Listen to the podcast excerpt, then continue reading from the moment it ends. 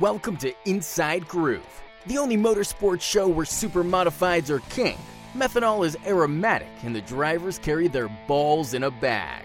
Inside Groove is powered by IPC Indy, creating performance parts and solutions for the automotive, aerospace, and communications industries. Here's your host and fellow superholic, Tom Baker. Hello, everyone, and welcome to the Inside Groove Supermodified podcast powered by IPC Indy. My name is Tom Baker, and this is episode 102, 102, which means that when we get to the What's in the Number segment later on, we're going to be reviewing the number 02. And I'm just going to get this out of the way right here, right now. So there will be no Jack Patrick moments in this show. Brandon Bellinger, there. Um, but uh, we're going to have some conversation about this number because I have some questions. We're going to do a little pop quiz later when it comes to this number. So uh, we'll get to that later in the show. Uh, what else do we have? Well, we are going to continue our 1976 Port City 150 uh, mini series, so to speak, and we're going to kind of condense a couple of programs this week because, in all honesty, um, there were more programs involved in this Port City 150 span of time than it took to run it than I realized when I first thought this was a good idea. So uh, we'll just uh, kind of speed it up a little bit. But um, I just thought that this was a fascinating enough race to kind of take a look at. And uh, while we're teeing up some more of the 72 season rewinds, uh, which we'll get back to those, of course, but um, thought we would uh, throw that in. And we did the first part of it on episode 101. So if you missed that, go back and listen to it. Um, and uh, then this will be part two. Uh, again, just uh, thought we could have some fun with this and, and some unique sort of plot twists here. So uh, we'll get to that as well. And we've also got, uh, well, Camden Proud joined us. And actually, Camden, Camden and I did our interview last week um, about the upcoming, we reviewed the uh, previous weekend where we had the uh, support classes as the headliners. So we talked all about that uh, and then uh, previewed the upcoming Fourth of July weekend. Now, because this is a week old, we did it prior to the announcement that uh, Jody London's sports sportsman modified race, sport mod race, canceled again. This time because of tires. Ugh. Man. Um, Jody, I'm with you. That's all I, I, I don't know what else to tell you except to say I'm with you, brother. Um, hate it. And uh, I'm afraid that uh, that is a grave sign of things to come uh, if things don't change in the country. Uh, that is going to become much more commonplace in short track racing over the next uh, uh, six months and, and year. So, um, man, I don't know. It's um, it's a bad deal right now. So I, I hate that uh, for Jody. But uh, Camden and I talked about um, about that. So just disregard that when you hear it. I I didn't. It, I, I thought about editing it out, but. Um, it was just uh, kind of hard to do that the way it was kind of woven into the discussion. So um, we'll just hope for better things for next year for that race. That's really a shame. Um, but that will be coming up uh, in just a moment. And then we've got uh, there's a new driver making his super modified debut at the Oswego Speedway this weekend. And um, big block wise, he may end up winning Rookie of the Year if. Uh, if he keeps coming. He's looking at um, running a few shows. Um, I think at Oswego. And uh, like I said, he could end up being the rookie of the year this year in the big blocks. Anyway, he's running both big blocks and small blocks this coming weekend. His name is Nathan Byrd, and of course, he is uh, a member of the famous Byrd, Jonathan Byrd Racing, Byrd Racing family uh, from IndyCar and Open Wheel. So many of you uh, will know who I'm speaking of here. Uh, some of our younger audience may not. But um, Nathan I met him last year.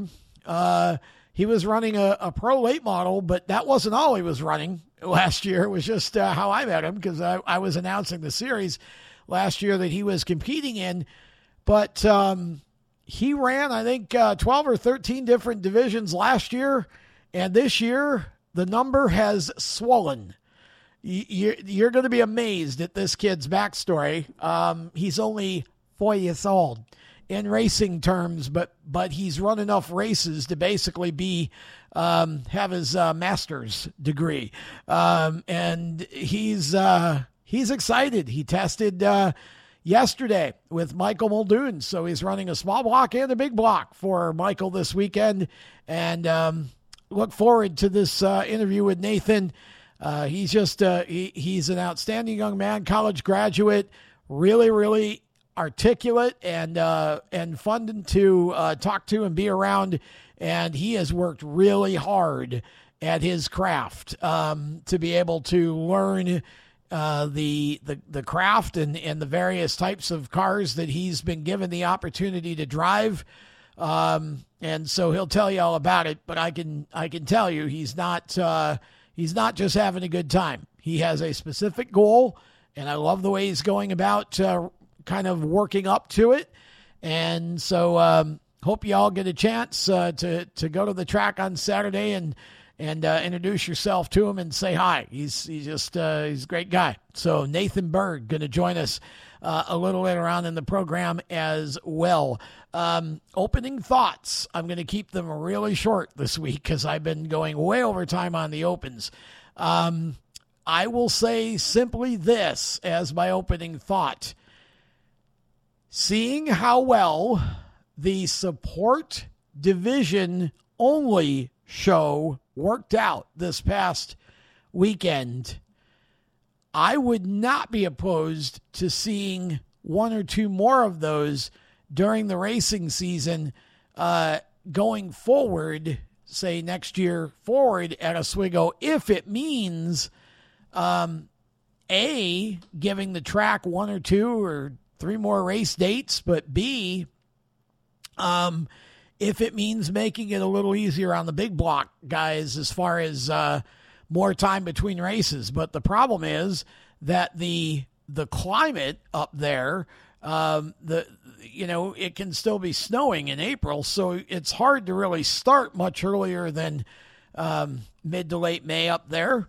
But um, I think that worked out really well, and don't know how the crowd was, um, but uh, certainly I thought that the racing was outstanding. So uh, I was really honestly surprised, and I really want to congratulate everybody in both divisions because I thought that uh, both divisions put on some of the best racing we've seen at Oswego in quite a while, and the finish to um, the uh, race that Tim Proud won was as exciting and dramatic coming off turn four of the checker as anything that I've seen in anywhere in a while. It was great. Uh, so really enjoyed all of that. And if you went and supported that as a fan, thank you because it is very important at this point. Um, if you're able to go to the track and you're close enough to go to the track, go to the track. Support the concessions, do all of that because I'm telling you, um, the, we used to take short track racing for granted. We can't anymore. It it is it is definitely something that is in peril um, in terms of its you know the supply chain and the gas prices and all of that. It's it's really um, we're not in a great place here. So we have to support any and all races that we can. We have to all do as much as we can. Um, you know, buy a tire for a driver if you can, whatever. Uh, but but uh, we all gotta we all gotta pitch in here because um, you know it's it's definitely um, a very sort of fragile time right now for a lot of short track racing. Your your TV divisions, uh, you know, have all the TV money, so you know that that makes it easier for them. But uh, short track racing does not have the benefit of that sort of uh, safety net with with primetime TV money or whatever. So, um, you know, with the price of tires and everything, part shortages, uh, you know, travel, all of that. So we we all have to really, really rally around our um, short track divisions, and especially a division like the big block supers at Oswego, uh, but all of the support classes as well, and um, do everything that we can. With that, I'm going to step aside, and when we come back, we're going to hear from Camden Proud. We'll uh, discuss last week, uh, two weeks ago now, I guess, almost, and um, and then we'll we'll uh, we'll hear from Nathan Byrd as well, and we'll come back at the end with what's in the number and uh, the Port City 150 discussion. We're going to have some fun today. Hope you're uh, going to enjoy the show as well. Back with more in a moment. Hey, here's a little fish tale for you. It's about a place named Skip's Fish Fry. Skip's Fish Fry is located at 42 West 2nd Street in Oswego. They're open Tuesday through Saturday, 11 to 7. So don't call them on Sunday or Monday. They're gone fishing. They are open Tuesday through Saturday, 11 to 7. They serve a variety of great fish, burgers, Hofmann hot dogs, conies, lobster, soup, salad. They even have cheesecake if you feel like some delicious dessert. I love their haddock pieces. That's one of my favorites. Uh, and they just have great food. It is the best fish in the port city. I'm not just saying that because they're a sponsor of the show. It is one of the first places that I go to eat every time I'm in town. So call Skips Fish Fry or go visit them on their website at skipsfishfry.com. And by the way, you can order online and just go pick it up. It's a great way to go ahead and take care of the not so fun part before you get there. And then when you get there, just pick up your food, bring it home, and enjoy. Skips Fish Fry, 42 West 2nd Street in Oswego. Go visit them. Welcome back to the Inside Groove. We continue with episode 102. Joining me now on the program is Camden Proud. Camden was very proud last weekend at the Oswego Speedway. So let's just, you know, we'll just go right to it because it'll be an elephant in the room until we do. Um, everyone knows how close you and your dad are, and I think everyone um, knows how much and how badly you've wanted to find a way to get your dad back into the car and back racing a little bit. And, you know, the dream, of course, would have been to see your dad win a race. Well, dream no more, Camden, because your dad got it done last Saturday. And the reaction uh, with him and with you and your whole family, that was all, it was really cool to watch, honestly.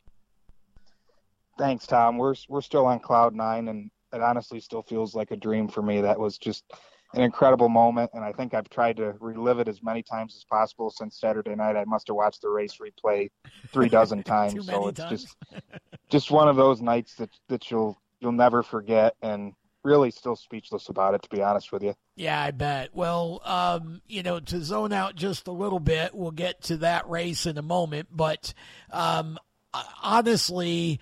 Uh, you know, we we didn't have the big block supers there. We had just the support divisions last week, and um, you know, part of the point I made in my open is.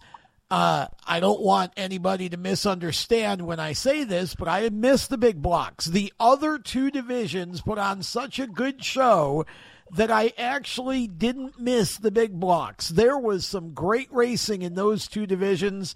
Um, obviously, I love the supers, and and I and I'm not trying to make any statement other than to say that I think we've got two divisions at the Oswego Speedway um, that that can also put on great racing, and they showed it last week. That was the all the races I thought were really good. They really were, honestly. Yeah, it's it's like at Oswego, we're so lucky to sort of almost have three headlining divisions exactly. because I think the 350s and SBS at most other tracks, they they just as easily could be a headliner. And I was really hoping for not a repeat of June 4th with the SBS because it was such an unfortunate massive crash fest and so much pouring up equipment, really good equipment. And yeah. It was both both features were were great. Second one went green to checkered, and, and the first one had a couple little tangles, but no damage equipment. The 350 races were outstanding. We had Dave Cliff and Dalton Doyle, and then I think in that same race it, it was Cliff and, and Chase Locke battling side by side for five or six laps apiece. It, it looked like pace laps out there, and, yeah. and they were wheel to wheel, never touched, just great clean racing. So if you stayed home, you missed out. Well, yeah, unless you watched on FloRacing like I did. Um, and you know, Saturday was one of those nights, like I talked about in the Open, where I just I love technology because I was able to watch uh, four or five different races over the course of um, of the night, and uh, including, of course, Oswego, and um, just so much fun to watch the, these these lower divisions.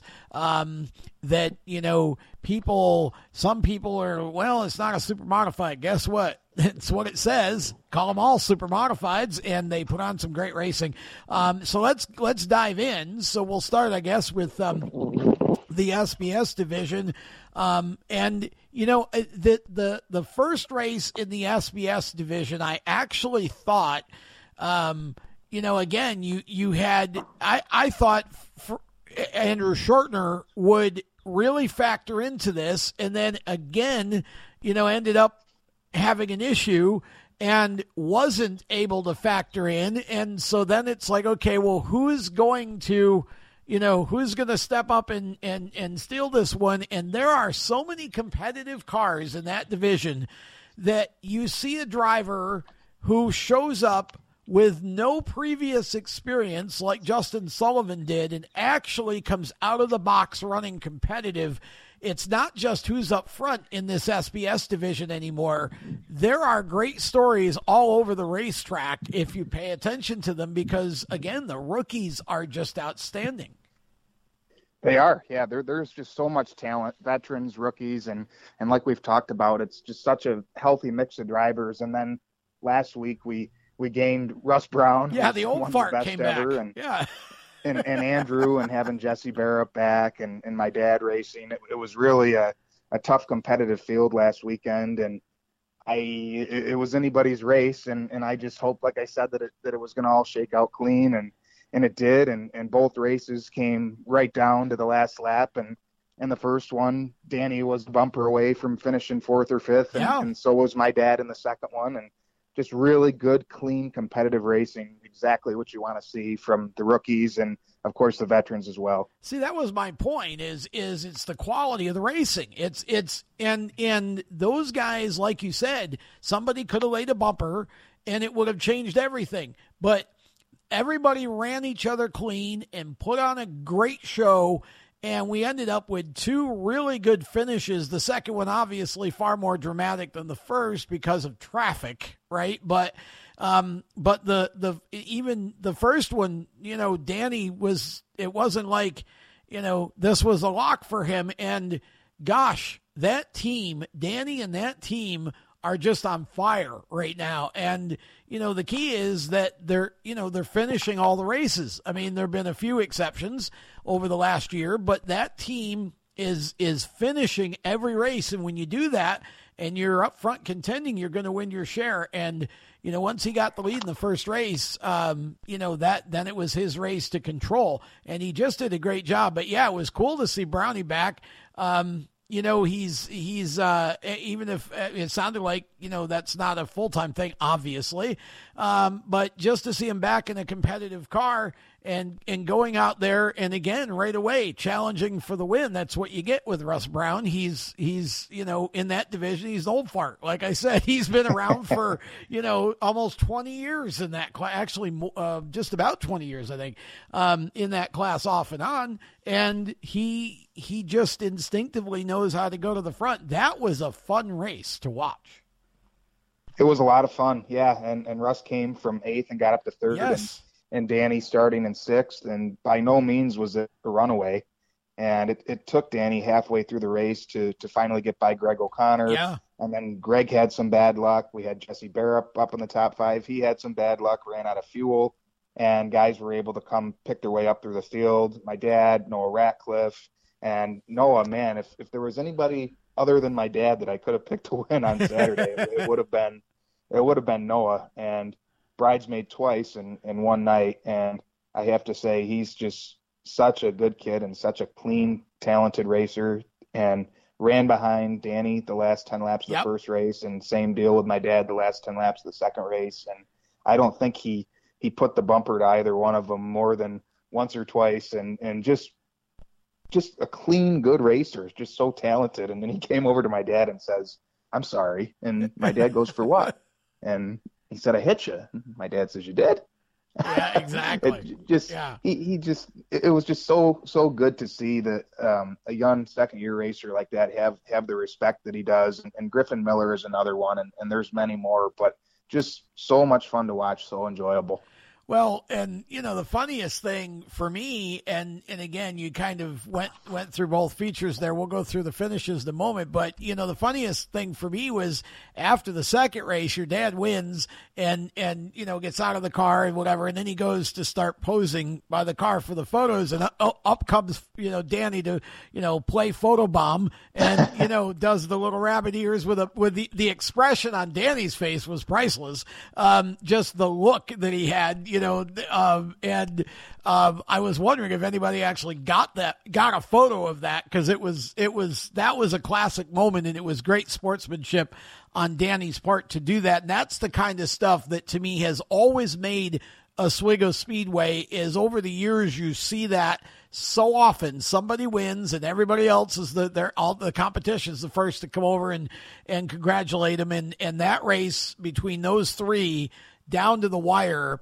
um, you know, was just had me literally on the edge of my seat. Just number one, hoping that I didn't see a big crash, you know, right? and and then number two, um, you know, just hoping that whoever wins, um, you know, they they do it by racing each other clean, and that's exactly what happened. There were opportunities um, no doubt. And your dad was making that car two grooves wide over the last like 10 or 15 laps of that race. Um, you know, watched him kind of the arc going into turn three. And I'm just like, oh gosh. Um, you know, and, and Noah, you know, Noah never, um, he never took the risk of sort of stuffing the car in there. Um, you know, and that could have ended up in a three car pileup if he had, or, you know, or more. So, um, just the way that that that class drove and the way everybody raced um, is is what I hope will continue. And and I also have to say I haven't I haven't commented on this, but um, there are some really nice looking SBS cars now. It's like Greg O'Connor's car is beautiful. Um, you know, white. I always I always say white can be white is often boring. His car's not, and the body shape. Some of the some of the, the these guys now, including you guys with the with the fifty four, the the body shape is it it's so much. Um, more i don't want to say super like but certainly trending in that direction and i think uh, you know it just uh, it's enjoyable to actually watch the cars run because like i said there's some really sharp looking equipment out there.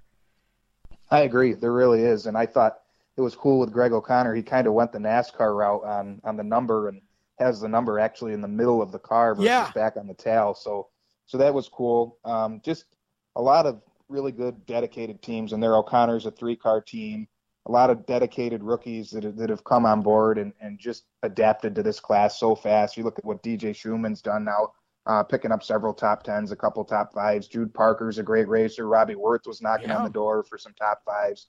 Tony DeStevens, same thing. You had Derek Hilton, John Carson, Greg Richardson all getting their first top fives. Drew Pascuzzi has a ton of speed.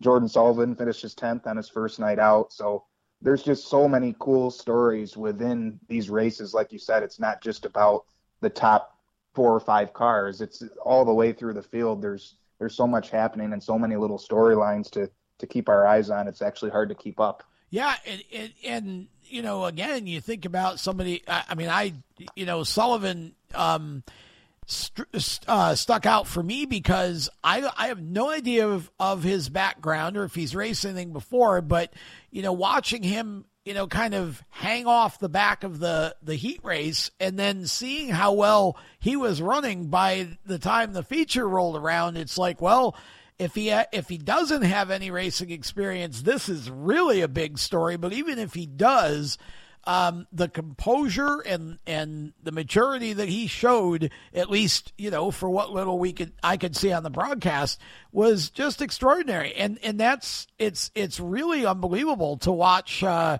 some of these rookies the way that they're driving already, and uh, you know to think about where we're going to be in another month when they have four or five more races under their belts. I actually think that um, a night like we had the other night where they run two features, even though they're slightly shorter each, it ends up being more laps. Um, you know, is is really good for those guys because it gives them two chances, two you know, two chances to race instead of one, and um, you know, it's just going to improve their skill set even more. So, th- so both of those races were great, but that finish at the end of the second race, um, any of those three could have just as easily won, and you know that that down to the wire that's as close of racing as you would ever want to have anywhere in any division coming to the checkered. Um, that race was never assured and um, you know it was it was obviously great to see that your dad held on. Um, but uh, I would have been just as happy to see Noah or, or Danny K win. It, it was um, it was really a great race to the finish and one of the best races to the finish that I've seen at Oswego in quite a while in any division. Well, it was a little too close for my liking, but for the, for the fans, yeah, it was I good. yeah. I was jumping up and down like a maniac, of course, and I saw that pack of lap cars coming, and I remember looking at my mom and I said, "Here we go." I said, "Lovely, they're going to catch this pack of cars with one lap to go." And sure enough, coming down the backstretch into three, I'm thinking, "You got to be kidding me!" I said, "Go to the outside, Dad," and and he did, and shoot, if he didn't know it was making a bid down low, and and he went way low and actually Yeah. cooked it sideways, and and Danny was able to take advantage. But what a what a finish! I I watched Don Gray's video, and everybody was was standing up at the end of the race in the grandstands, and you you didn't know what was happening coming out of turn four. It, it was it could have went one of three ways, and Yeah. I, I'm glad it went the way it did, of course. But just such great racing and and sportsmanship between all three drivers Yeah, it and, was. and really the entire field all night. It was great experience for the rookies and all of them pretty much getting through the night clean. And Jordan, by the way, has some go kart experience and Okay. several wins in the go kart. So there's another cartway competitor that the feeder system working well there. But uh, the poise he showed to to miss the accidents in front of him, you know, has no big car experience, just practiced it for the first time Friday night and Wow. and shows up and does and does such a good job. So just so many great takeaways from from Saturday night. now is that the old Sokolik car? It is. Okay. Yep. Good. So that's good that Josh was able to sell that because now they can focus on the 350. Um, and it was a shame that uh, it was, it was like, man, this is a winning car, and, and you know somebody buy this thing. Well, Jordan finally did, and you know again, it's a good stable car for him to start in, and he certainly made good with it. Uh, uh, that night, and so yeah, two really good races. Um, let's go ahead finish for race one. Sure. First was the 23 Dan Kapazinski. Second, the 73 Noah Ratcliffe. Third, the 89 Russ Brown. Fourth, the 54 Tim Proud. Fifth, the 62 DJ Schumann. Sixth, the 04 Rob Worth. Seventh, the 24 Tony DeStevens. Eighth, the 49 Josh Wallace.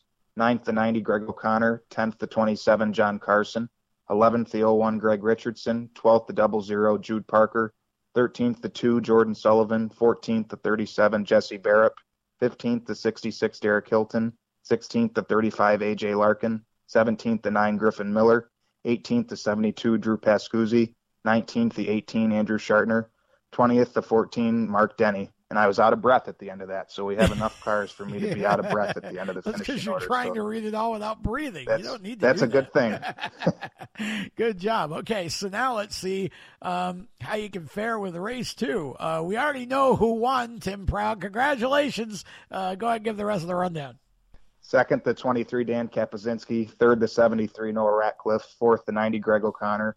Fifth, the 89 Russ Brown. Sixth, the 37 Jesse Barrett. Seventh, the 18 Andrew Shartner. Eighth, the 9 Griffin Miller. Ninth, the 62 DJ Schumann. Tenth, the 24 Tony DeStevens. Eleventh, the double zero Jude Parker. Twelfth, the 72 Drew Pascuzzi. Thirteenth, the 01 Greg Richardson. Fourteenth, the 14 Mark Denny.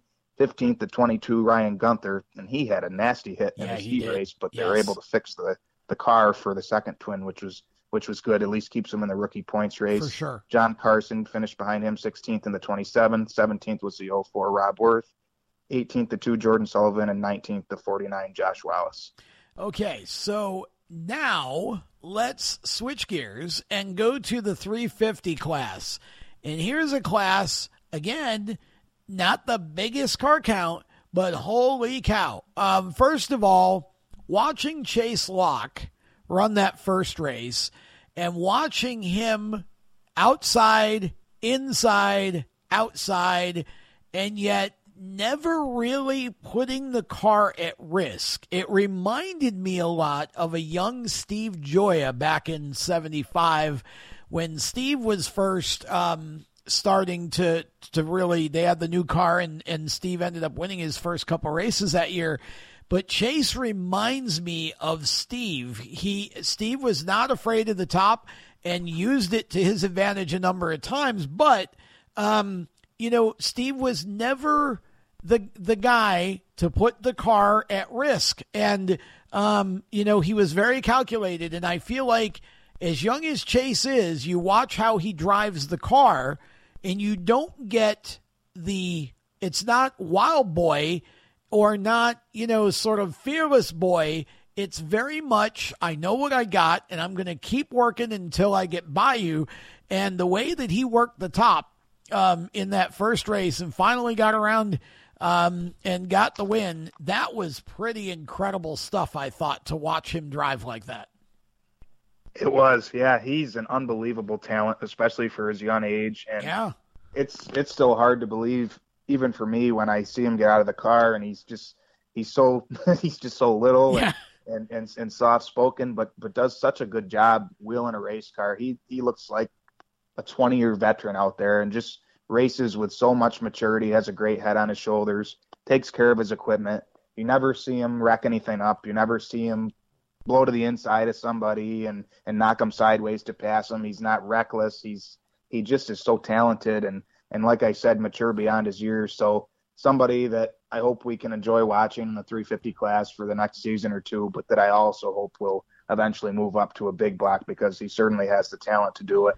Going to have to have two big blocks in that stable for that to happen because Ryan is yeah. uh, his time is coming if he can just. Uh, get rid of the voodoo doll somebody's got uh, on him. Um, you know, he's know he's gonna he's gonna show what he can do. But Chase just was that was really because Dave Cliff was not running poorly. Chase just he just outdrove him, and and and that's really all you can say. Um, and and again, not to say Dave Cliff drove poorly, but Chase just and, and in the second race, of course, you know we say he doesn't wreck anything. Well, he he climbs up on top of the wing and ends up breaking one of the wing mounts. So they had to fix that for the for the oh, second race. And I think I didn't know that. Yeah, um, and and I think the um, I I think it you know the car might have been just a tad off, um, you know, in race two, but he still ends up, um, you know, with with a podium finish. And again, the kid just. Um, the kid just doesn't you know i mean it's it's uh, it's a rare day actually i don't did he end up finishing i think he or did he pull off i'm trying to remember he might have had a problem um, no so dave cliff had kind of run away with that second race and then they caught up to Callie, and when they went around to Lapper, Dave and, right. and Callie yes. brushed wheels. Yes. In and Kelly got knocked sideways and kind of launched Chase up into the wall, and Chase made a phenomenal save, but I it probably knocked the toe out and bent yeah, some stuff in the front that's what happened. They, yeah, when they hit. So I was trying to think. I knew there was something more that went. You're right. That's what it was, and I'm not sure Dave and Callie touched. I I I think Callie might have just you know gotten spooked a little bit. Spooked, yeah. Um, it looked like they did, but I, am not sure. Maybe a little bit of both. Yeah, it's hard to it's yeah. hard to say from the video, but it, it probably did spook her. But man, that that that for for for Chase to save that car was so that's why again you look at this class and you know all right Tyler goes out wins the first race um you know Sobis who who just came off the win Sobis had an issue and so wasn't a factor in race one. And then his teammate goes out and wins, uh, or goes out and runs up front with Tyler eh, or with Chase. Uh, Chase ends up winning. Tyler's running fast. He's competitive. You got Cliff up there finishing both races in second. Mike Bruce was quick for a little bit. Like that, again, that field now, you know, in, in Sobis, they never did quite get that car perfect you know perfectly well for race two. But I right. would I'm what my point to this is, and then you had a new guy in the 32 car that went out and finished I think top five in his first time. He did. Mark Schultz, is that who it was? So you know yes. when when you look at this, it this was a short field but boy, was their quality. You could have easily had any one of six or seven different cars in victory lane the other night, and the racing was just great. I mean, uh, it's it's really amazing how this class is developing. Um, and you know, after after seeing Tyler now back in that 75 car, I'm firmly convinced that you know, if Barbera put another car on the track and, and, you know, you get, you, you get one of those sort of Nakotra setups because, you know, for whatever reason, those cars that he's got are both really fast. And once they get Brian's back, back right, um, you know, which probably will be the next race, I think he'll be right back up there. But there's, there are probably six or seven cars I feel like now that could easily, win a race in that division out of the field, and that's pretty good considering that we don't have Jeff Battle and a bunch of the New Englanders, other than Locke, is the only one coming in every week and, and doing half the winning like we've had the last couple of years. Certainly, yeah, and, and a great points battle shaping up at the yeah. top there between uh, Chase and, and Brian Sobis and now Dave Cliff. And we're also going to have more cars coming. You mentioned Josh Sokolik, and he'll be out on July 2nd. Yeah. Nick Barzee is still working on his car. They're waiting on torsion bars. John Tesserario told me he's going to be out in July. Oh, good. Alan Hawksby's working on his stuff. So there's going to be some more cars and more really good quality cars. But just, I kind of felt bad for Dave Cliff in the second one because I think he actually had Chase beat there and yeah. really wanted to see him get a win too. In the first one, I'm kind of thinking, oh boy, is Chase going to be bridesmaid again? Because his last four races before that, second, second, third, and second, and then a total of five yeah. second place finishes.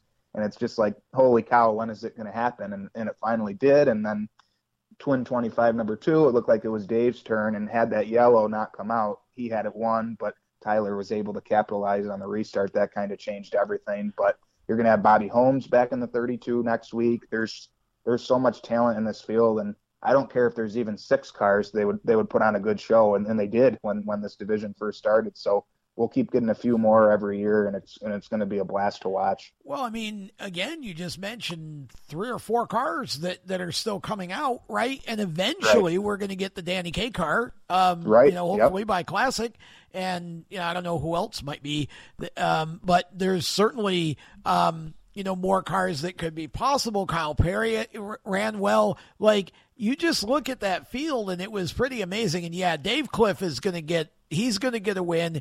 And that's one of those things, you know, you look at Carson Hocevar in the truck series. Um, you look at Dave in, in this series, you're, you're, if you're constantly on the podium and, and running for the win, that moment will come when that little bit of luck tips in your favor this time and circumstances help you to finally get over the hump. And I feel like with Dave, once he wins, then he'll win multiple, maybe not in a row, but he'll win multiple because once you've done it, then it just seems to be that way.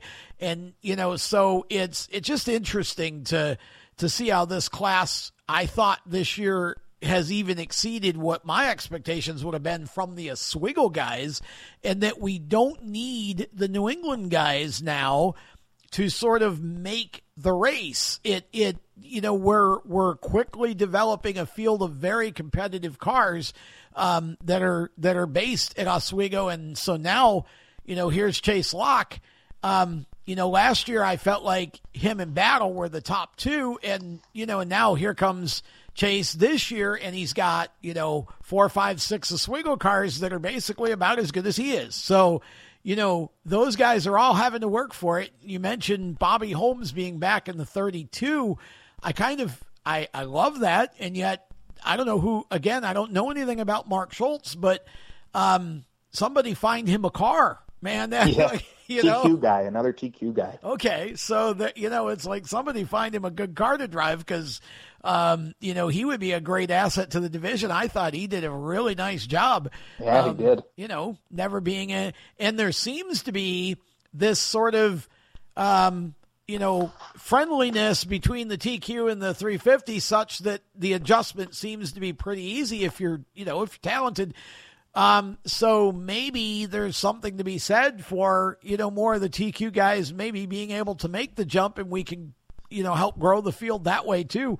Um, so just really impressive a uh, couple of races for the 350 Supers. I just thought the the night was was really uh, um, an above average and probably way better than anyone would have expected without the big blocks being there. I was very surprised to be able to say I just didn't miss the big blocks, but um, you know those four races were all really good races and very enjoyable to watch. They were, yeah. I didn't miss the big blocks either, to be honest with you.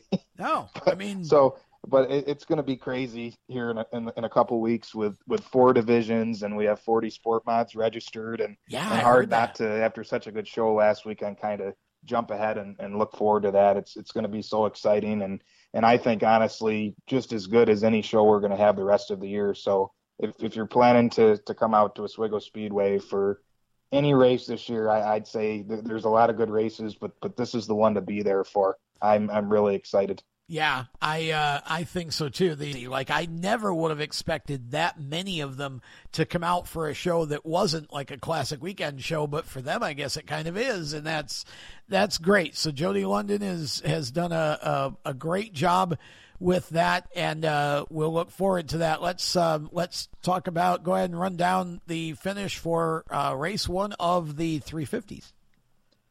First was the 88 Chase Locke, second the 50 Dave Cliff, third the 20 Kyle Perry, fourth the 32 Mark Schultz, fifth the 75 Tyler Thompson, sixth the 97 Vern Lefebvre, seventh the 23 Callie Spalding, eighth the 08 Dalton Doyle, ninth the 45 Brian Sobis, tenth the 22 Mike.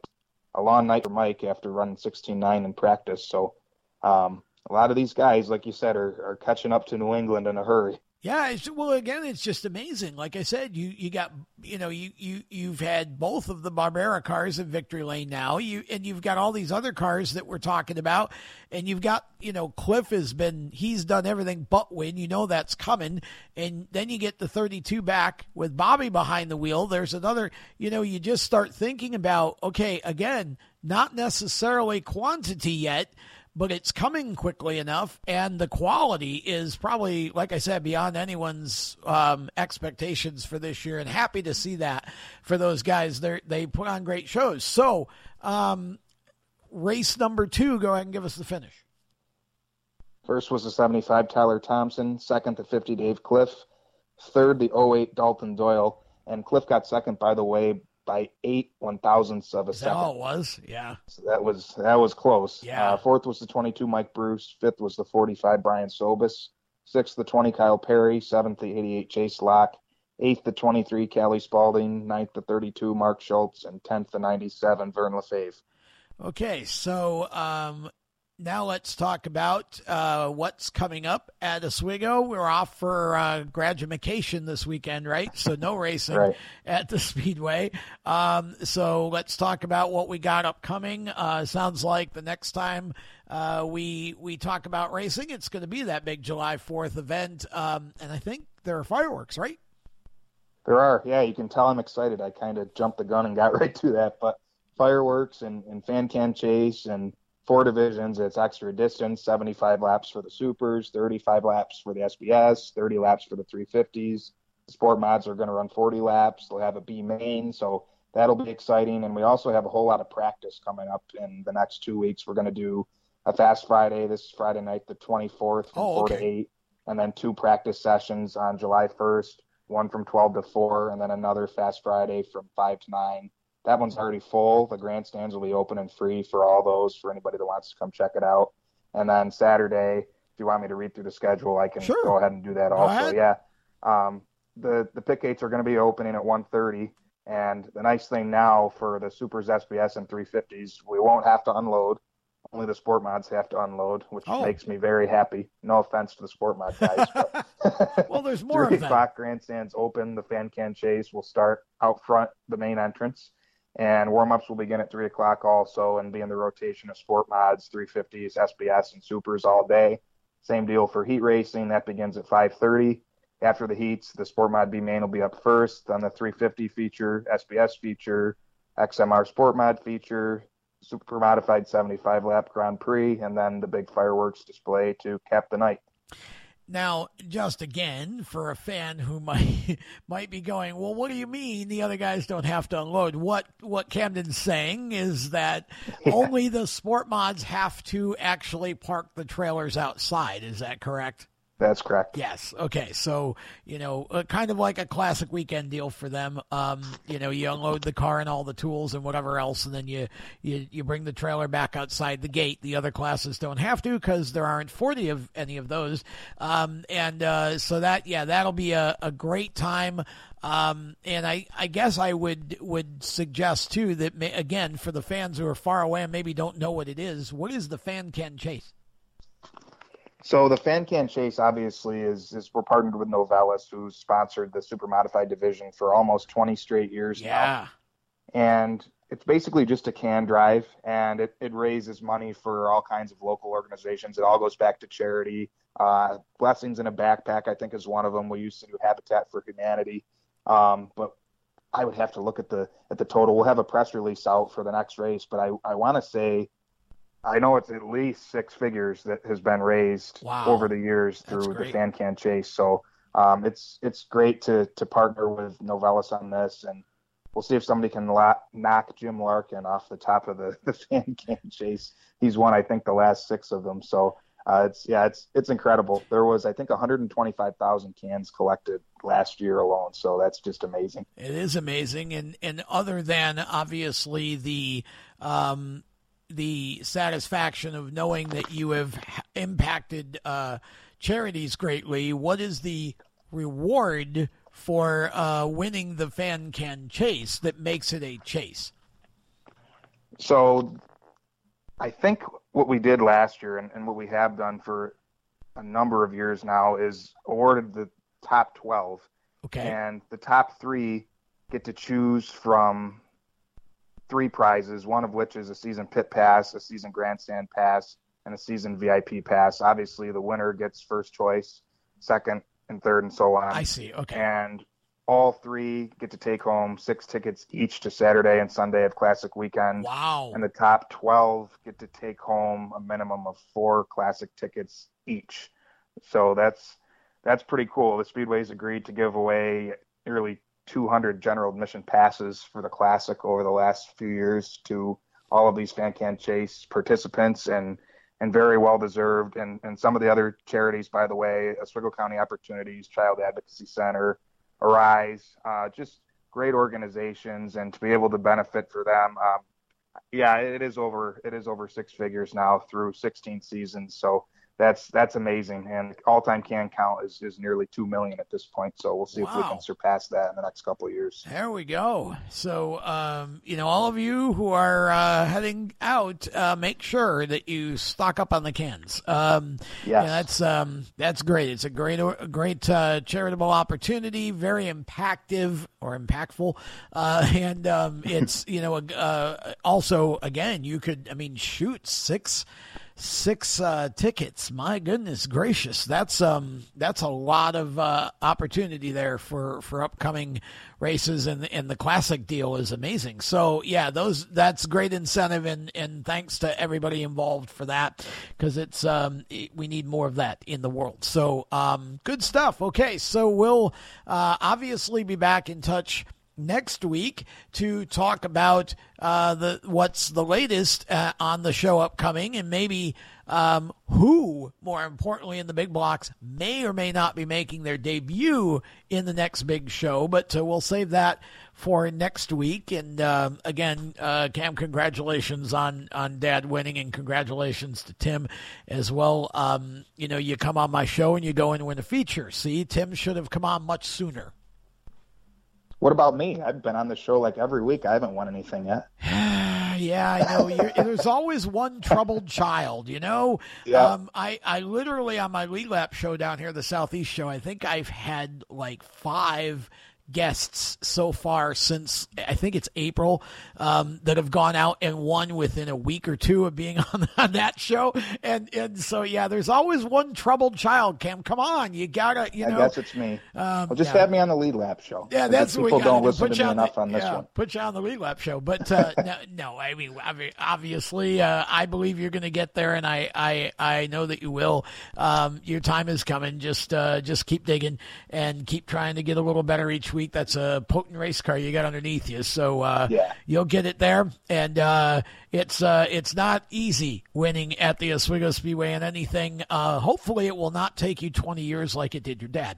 I hope not. I'm the only proud to not win now, so I better get going. Ah, yeah, that's true. He's still even after 20 years, he gets back in the car and sneaks in the the, the first win in the family. So um, that's kind of fun. Uh, but yeah, uh, good luck. Uh, obviously, we'll talk to you next week, anyways. So have a good rest of your week, and thanks for coming on. Thanks as always, Tom. We'll look forward to chatting next okay, week. Okay, that is Camden Proud. We'll be back with more of the groove right after this. Okay, folks, I want to tell you about one of our sponsors here on Inside Groove, Indy Performance Composites. They're a premier composite design and manufacturing company creating performance parts and solutions for the automotive, aerospace, and communications industries. Jeff West and his team are amazing. They do all kinds of work in the motorsports industry from dirt tracks to NASCAR to IndyCar, super modifieds. It doesn't matter. If you've got something that you need designed or fabricated, let them help you transform your idea, your vision, and your budget into a workable high performance solution. They have all kinds of services from 3D printing to finishing services, end to end composite solutions is what they are. Check them out, ipcindy.com or indieperformancecompositesinc.com and tell them that the folks from Inside Groove sent you. Welcome back to the Inside Groove. This is episode 102 of the podcast, and we are joined now by the Byrdman, Nathan Byrd. I have known Nathan now for a little over a year. It seems like longer than that. Uh, but um, I wanted you all to hear from Nathan before the weekend because uh, his story is really unique and um, and I want you all, if you get a chance on Saturday at the track, to uh, to go go over to the pit and uh, introduce yourself to him and shake his hand and uh, you know get to know him. Uh, and I'll follow him on social media too because he's uh, he is doing something that. Um, I think all racers would, would love to be able to do. Uh, and I was joking with him before we turn this on, turn the um, uh, recording on that um, he is out to it seems like he's out to drive every single different type of race car that is is uh, on a racetrack anywhere because he's running a bunch of them um, and then i got thinking that well rich worth seems to be on a conquest to own about every different type of race car that there is. Um, and so somehow we need to pair these two up uh, rich of course being the um, the Beethoven of Blacktop, if you will, with JNS Paving. Uh, I, I, think uh, it would be an interesting fit, but actually, Nathan is running this weekend at least for um, Michael Muldoon and running both in the big block and small block divisions, which is going to be a lot of fun. So, Nathan, welcome to the show. Um, they call you the Byrdman, and uh, so that's what we're going to call you for the rest of the interview. First of all, uh, let's talk about uh, how old are you? Yeah, thanks for having me on the show, Tom. It's uh, always a pleasure talking to you and uh, Cat being able to catch up. Uh, I'm 22 years old. Uh, started my my racing career back when I after I graduated high school. That summer, my dad proposed the idea of me racing, which I never even had an inkle of interest in, and never even thought that it was a possibility. It just never crossed my mind, even though we've been involved in racing, uh, Jonathan Byrd's racing, and now Sure. Byrd racing since 1985 and the Indy 500 and short track scene with Rich Vogler and all those things. Yeah. And so I started go karting when I was 18, and then and then eventually moved up into my first car races in February of 2020. and now I'm into my third year of racing cars, and almost at that four-year mark since the very beginning when my dad proposed the idea of the six-year plan from go karts to the Indy 500, and I was like, hey, let's do it. So, so here we are.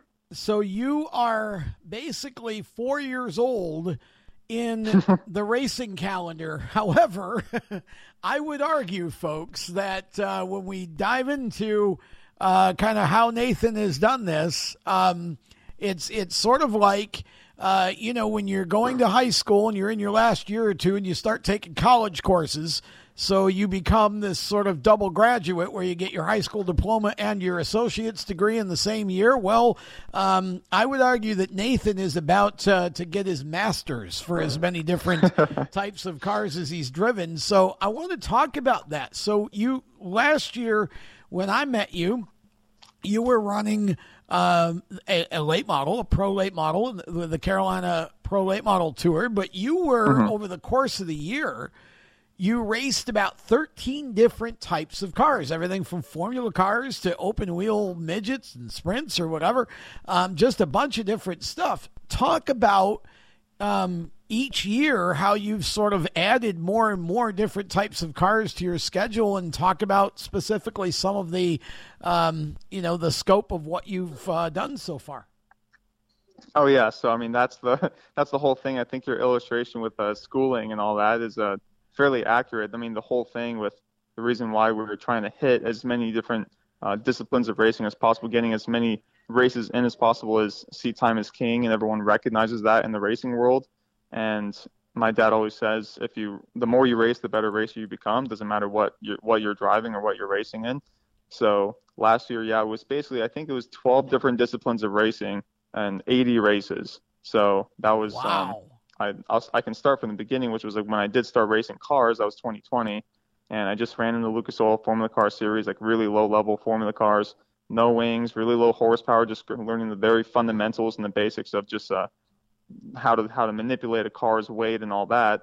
And then near the end of 2020, I did like one pro late model test with uh, uh, Rick Ware Racing as their development driver for 2021, leading into that in that into that year. Yeah. And also at the end of 2020, I did uh, a few focus midget races with uh, Mike Creven and Creven with Creven Performance, and then my first full size midget race with Davey Ray, and that was at the end of 2020. So that sort of prepared me a little bit for what was going to come in 20 for in 2021. Didn't really expect what was what was. I don't think anything could have prepared me for what was going to be 2021 because my dad ended up finding like a bunch of different series like. Uh, a Formula Car series called the North American F1000 Formula 1000 Championship, where they're running like 1,000 pound Formula cars with me in it, with like wow. a 1,000 cc Suzuki motorcycle engine, and those things move. They corner great. They brake in like the most efficient braking I've ever seen in a Formula car. And so he found that series, and then he found other things. And of course, I was doing the Pro Late with uh, Rick Ware Racing as a development driver. Uh, now E33 Motorsports, yeah. who's they're finding success now now this year with uh, Mason Maggio, and so did that, and I added some modified racing with uh, um, Dave RC RC Racing engines out in the Spears Modified Series in the West, and then um, did some Pro Late model racing with them as well on the West Coast, and did uh, a bunch of different Formula Car stuff. I ran the Skip Barber F4 series uh, all last year. I ran that ran that series, won a couple races. Uh, one of them was at Indy on the road course last year, which Sweet. was a was a nice top off to that to that sort of season. And yeah, just a bunch of and of, of course I, I ran um the the NEMA and the NEMA Light or the NEMA Midget with Bertrand Motorsports up in the Northeast, and then got my first taste of a full size midget with Bertrand Motorsports um, last like late last year at IRP where we did really well before um, I unfortunately crashed near the end of the race. And but I also ran a Silver Crown with uh, Davey Hamilton Racing um, all last year, getting some experience at Toledo with a pretty good sixth place result. Um, working my way up the field in, at IRP, and and then eventually now this year instead of 12 disciplines, we've expanded to 18 different disciplines of racing. and this calendar is probably going to see like 115 races across all kinds of touring car, sports car, formula car. Um, some now adding in some dirt racing finally, some 360 sprint car and a mid and midget racing out at Ventura Raceway, and of course we we dropped the Pro Late and modified, but we replaced it with uh, some super modified racing, big block, top wing, rear wing, and the small block top wing. And we're going to be doing NEMA again and uh, running some NEMA lights as well. And we added a non-wing sprint car this year as well, which will be my, my first race in the non-wing pavement sprint car. It's going to be IRP uh, on Thursday this week, and then I'm going to be traveling over to Oswego um, on Friday so I can race there on Saturday in the big block and the small block. So yeah, this this coming uh, couple months, like until like September 8th, is going to be pretty much all short track stuff.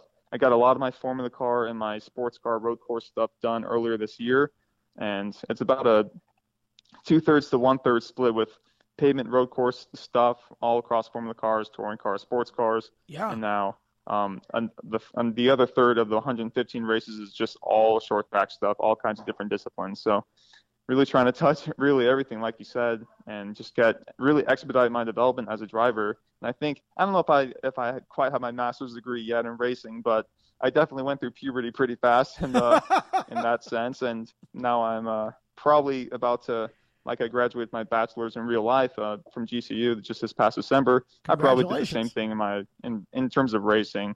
Uh, once I finished, like probably about halfway through this year. So I think the the analogy is definitely apt.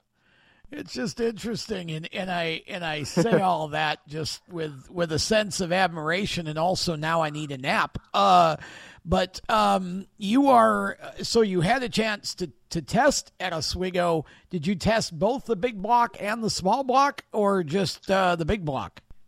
Yeah, so this, just just yesterday with uh, Mike Muldoon, I tested the small block with the top wing and the big block yeah. with the rear wing in uh, preparation for this weekend on Saturday, where I'm going to be running in both of the cars in both classes, which will be awesome. I feel like I got up to speed um, fairly well in the small block. It could, took me a few laps just to get comfortable with um, just the fact that you're not braking into right. the corner and you're only lifting and like man i can drive the car in so deep and it's just going to take it. Like oh wait i actually need to turn the wheel and there's that much more grip and i can t- carry even more speed. So a lot of a definitely a learning curve in a small block and then transferring that to the big block which i texted uh, tested next.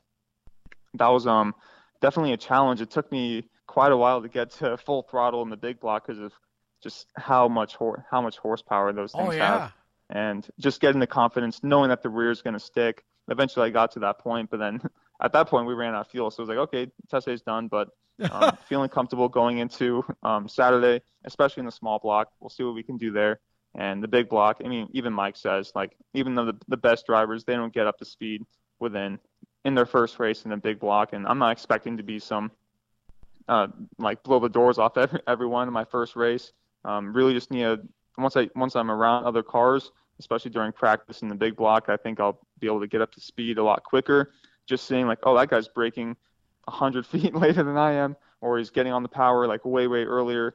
I think it'll it'll definitely be good to see that, and and then you sort of learn how to trust. Mike Mike has the best equipment uh, I think there is in the super modified scene. So, um, when since that's the case, I'm like, oh, that guy's getting on the full throttle already. Okay, I'll do the same thing. So yeah. I think I'll uh, I feel pretty good about this weekend, honestly and I think it'll just be a lot of fun and hopefully um get as good of a result as I possibly can. Oh, I'm sure it will be fun. It's a big night. Um, they were supposed to have a sportsman modified race to go along with everything else, but uh, that mm.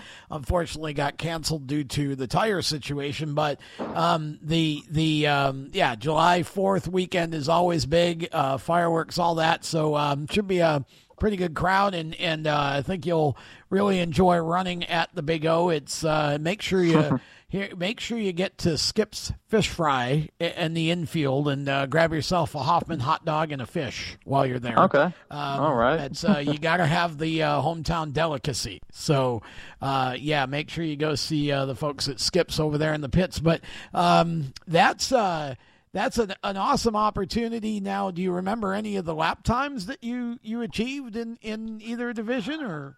Yeah, I think I got down to the um, the 17s and the in the small block, which I know 16s they say is like kind of like where the goal is. Um, yeah, but, we, were running on older tires, um, so we were great. we were getting there. I think I was working up the pace. And the big block, I know like um, even Michael uh, Michael Muldoon, he was in the 15s yeah. in the in the big block, and like, man, that's crazy. I didn't get enough. Like, I didn't feel like I I got enough laps to get up to that sort of pace. Yeah. I think I was in the 18s. Okay. But eventually, um, when race day comes, I'm sure I'll be in the the the 16s, hopefully at the very least. Um, I know there's a lot more performance in the car, and I could feel it. It was just um, just need more laps, and I think the the laps that'll be crucial that'll really help with my development and that side will be when I'm actually around other cars and seeing what they're doing is like okay then it's sort of that that also helps expedite my development when there's sure. other people around me that are fast and know what they're doing and when you see it it's much easier to believe it otherwise I'm always one to take those small bites of progression and I'll go from a high 18 to 18.5, 18.3, 18.2, and the more laps I get, I'll go into the 17. Yeah. But um, I I don't like taking big bites and then you crash a car and like what's the point of that? So um, always want to take things, um, take smart bites and small bites, and that's what I always try to do whenever I get into a new car since uh, I get into new cars fairly often. So yeah, well, and that's what's so interesting about this is that whenever you know, there's uh, somebody new coming to Oswego, and we've had, you know, drivers come out of the modifieds or on dirt or, you know, whatever over the years. Um, you know, even some IndyCar guys that occasionally show up. Uh, we had Jarett Andretti for, for uh, a, a, little bit uh, one year when he was doing some super modified stuff. And, um, you know, you, you kind of look at it, it's like, well, you know, where has that person come from? In your case, I feel like – um, even though the supers are probably the most horsepower that you're you know you may have been in at least the big block um, mm-hmm. you know it it uh, with all of the past experience that you've had over the last uh, couple of years with so many different types of cars it wasn't such a scary transition um, for you as it may have been had you just say been running a midget somewhere or whatever, and all of a sudden here's all this horsepower and here we go. um, you know, you come in with with a lot of bona fide experience in a lot of different types of cars, so you're not a bone stock rookie. Um, you know, you're going to be able to to at least. Uh, kind of understand it enough to I mean 17s in the small block is definitely competitive. Um, and and if you can get down to to the low 17s or so, um, you know, you're going to be in the mix. Um, and um, that's that's definitely great stuff. What did you think overall about the the two different uh, cars that you drove compared to some of the other stuff that you've been used to racing?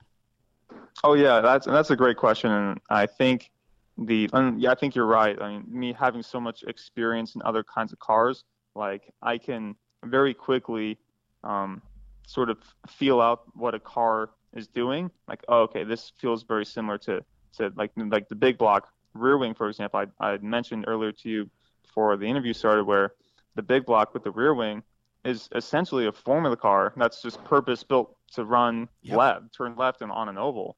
And I've run a lot of Formula cars, and I this year I've um, I've been running the Pro Mazda, which is the old Indy Pro 2000 car. Yes. Um, back in the Road to Indy days, uh, the 2016 and beforehand, with that when they ran that car, and like the big block rear wing doesn't feel like the platform feels fairly familiar. It's just a matter of um, learning to trust it and build confidence with that. But it's nothing like outside of my wheelhouse. It's all within my wheelhouse. It feels like, especially the, the small block with the top wing. When I did run uh, the wing midget there at, uh, at Oswego last year with Birchen Motorsports. Oh, that's right. Yeah. I was I was running fairly competitive, and I think that was actually Oswego Classic weekend, and I felt I felt pretty good. I think I was running like top five, and you I were. think I was in the mix yeah. for fourth, third, and that sort of yep. area. And I think the the small block reminded me of when I ran the the wing midget, the NEMA midget at Lee USA Speedway, where you weren't really breaking for the corners. So I already had experienced something like that beforehand, and the wing midget, it's just you have just have that much more power, that much more downforce when you go to the small blocks yeah. modified, especially at a track as big as Oswego, and and just learning like Mike was telling me, like you can go all the way down to the drainage, like the little drainage ditch in turn one before you even lift for the corner. It's like, okay, well if you tell me that's the case, and I'm just gonna just gonna go for it, and then that's how I was able to get into the 17 to keep on working up my pace. And so there's just a lot of all my experience really does help me like get into new cars and become acclimated to them very very quickly and feel comfortable with them um, right off the rip in terms of okay this is how the car gets started and um, getting up to speed. I I have a lot of experience getting up to speed in cars that have a lot of horsepower, like the Silver Crown car. I think really helps me and this and even when I tested the the pavement midget with Davey Hamilton Racing um, before the weekend where I raced at IRP not too long ago, we raced the tested that IRP and the 900 horse 800 and 900 horsepower non non pavement midget or sprint car like that is a, an absolute beast and you can't even get to full throttle in that car going down going down the straightaway because you don't have any downforce unlike the big block super modified which yeah. is why I was sort of hesitating to get to full throttle there until I learned like, oh, I can actually trust the downforce of the car, and I was able to get to that point. But definitely a crazy mixture in the of the big block where you have all that horsepower, the, the sprint car horsepower, combined with the Formula car downforce, and that's a world where I haven't really been into yet. And that's sort of where you're getting into like IndyCar territory, where it has so much horsepower and so much downforce, and that's that's how what would be probably the most comparable to it. But that's one thing I haven't driven yet is obviously IndyCars, and that's like one of the first goals is getting to the Indy 500. So I think the super modified, especially the big block, will be just absolutely instrumental in my my development as a driver, my feeling of preparation when it comes to qualifying, do my rookie rookie test at Indy, and doing all that.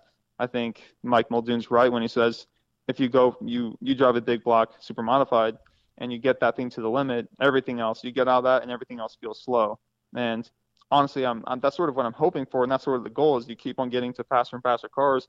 You move down to like, for example, slower Formula cars, and you feel like you can just absolutely wheel the thing yeah. and do whatever you yeah. want with it, and you just you feel the limit so much slower, and you can drive much more precisely, and everything just sort sort of slows down and becomes uh, much more manageable, which is exactly what we're looking for, me and my dad, when it comes to me running a, a few super modified races this week, this uh, this year. Well, good. I'm happy to hear a few, which means more than one. So, and I oh, know, yeah. I know the the fans listening to the show will be happy as well uh, that you'll be making multiple appearances, and I hope that means that that extends into next year as well. Now, I'm curious, how did you happen to get together with Michael Muldoon?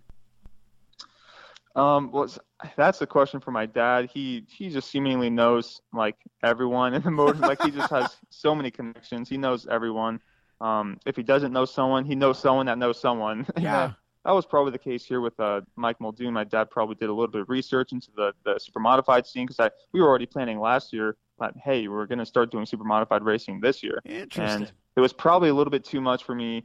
Um, maybe last year I just wasn't quite the race car driver I am today and that's why we're sort of planning things out and planning on getting into more and more powerful things like the super modified this year and so i think my dad just like looked into the scene probably saw Muldoon, Motorsports, probably knew some guys, maybe Davey, maybe uh Davey Hamilton sort of referred him like, yep, oh yeah, Michael Muldoon's a great guy. Yep. I know Dave Michael telling tell me about how uh, Davey was had, had ran with him before, so that's a likely connection if I was to make some conjectures. But yeah, I mean, my my dad knows everyone.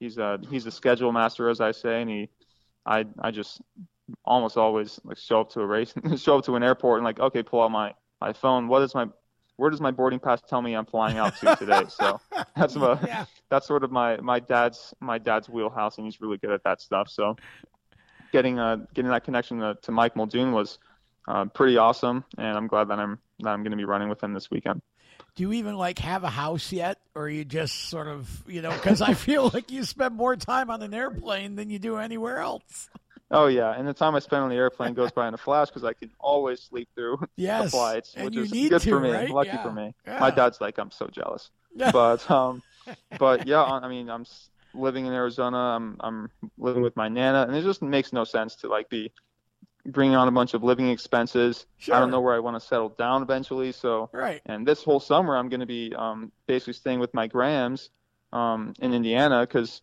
what's the point of flying back back and forth from Arizona all the way to the East Coast right. or uh, Midwest and then back and um, being with my Grams and being able to drive to a bunch of the the races that's happening.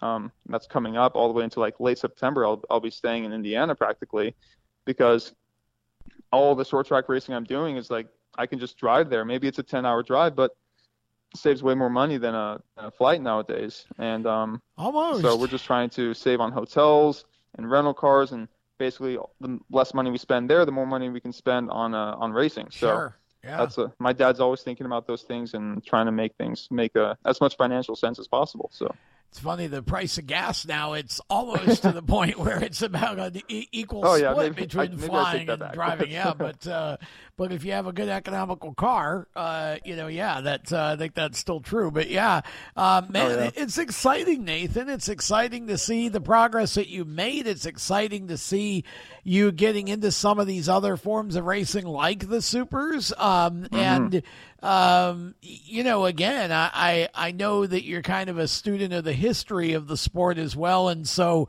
um, you know, an opportunity to get into a, a type of car that. Uh, really back in the 70s was um, pushing a lot of drivers toward uh, Indianapolis, at least the Indy 500. Um, and, you know, so one of the most exotic short track cars on the planet. So that, uh, I'm sure that's got to be a lot of fun for you to finally get a chance to do this. Oh yeah, I'm super excited to finally get into the super modified. I'm like, I was sort of nervous because like, man, I don't know what to expect. Is this thing going to be like way over my head? Because I know just like just the performance ability of my of the cars.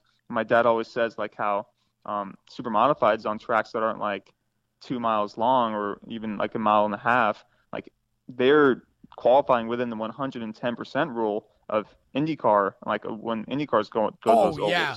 Yeah. And I'm like, that's just crazy, just how much performance ability ability they have, and it makes sense that those that those cars were um, sort of a, a, feeding and training ground for IndyCar drivers back in the day. It just it just makes sense. Yeah, it was. Uh, I mean, it. That's why supers have never done racing on i mean they've run phoenix before and um, you know but most of the most of the time they stay on the short tracks. They've tested like at loudon a couple of times and uh, the drivers have just said no it's just too fast. It's too you know the the risk is is greater than the reward um, you know mm-hmm. and and uh, so you know but yeah it is interesting to think about it that way. And um, you know and so i hope that you have a, a, a great time on Saturday night. I hope, obviously, uh, we hope that you make it through both races safely and uh, excited about uh, going from IRP in the middle of the week to Oswego. Is that'll be familiar for a lot of uh, the fans that listen to this because we had drivers again back 20 years or so. Uh, Pat Abold and some of the other drivers uh, that of that time would would go do the midgets or the sprint cars at IRP and then you know then go race Oswego on the weekends. And and so um, all of that open wheel stuff uh, um, you know, those of us who are superholics uh, consider all that family. So, uh, you know, I think everybody will be excited uh, to to tune in and and check out IRP if it's on Flo or somewhere uh, where they can find it.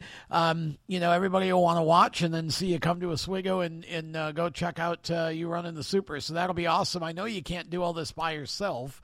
So tell us who helps you make it all happen. I know you got a lot of partners. oh yeah, we have a lot of partners, and I appreciate you uh, wishing me good luck. Of course, um, I'm de- I'm definitely gonna need it because those things are beasts. But um, uh, in terms of partners, we have a lot of them.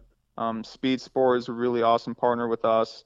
Um, Project 44, uh, Tilson HR, Hope Givers International, Signing Day Sports.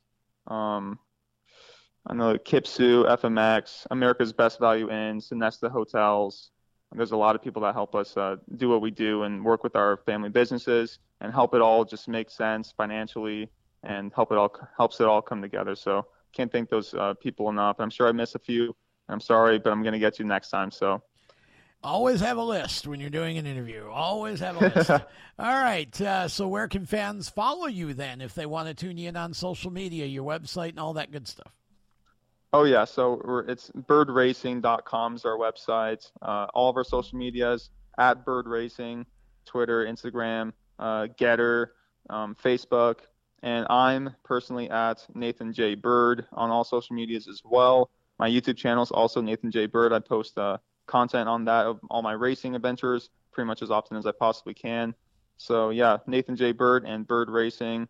BYRD. You'll you'll find it all there, and you'll be able to keep up with us. All right, so uh, great to talk to you again, uh, Byrdman. It's been a while since we've had a chance to chat, and uh, really excited that uh, you're you're headed to Oswego on Saturday. I hope you enjoy it. Uh, like I said, make sure you hit up Skip's Fish Fry there while you're there, and have a good time and be safe. And uh, good luck to you. We'll be watching on FloRacing.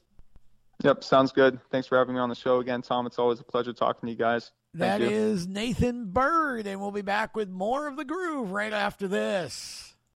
Okay, folks, I want to tell you about one of our sponsors here on Inside Groove, Indy Performance Composites. They're a premier composite design and manufacturing company creating performance parts and solutions for the automotive, aerospace, and communications industries.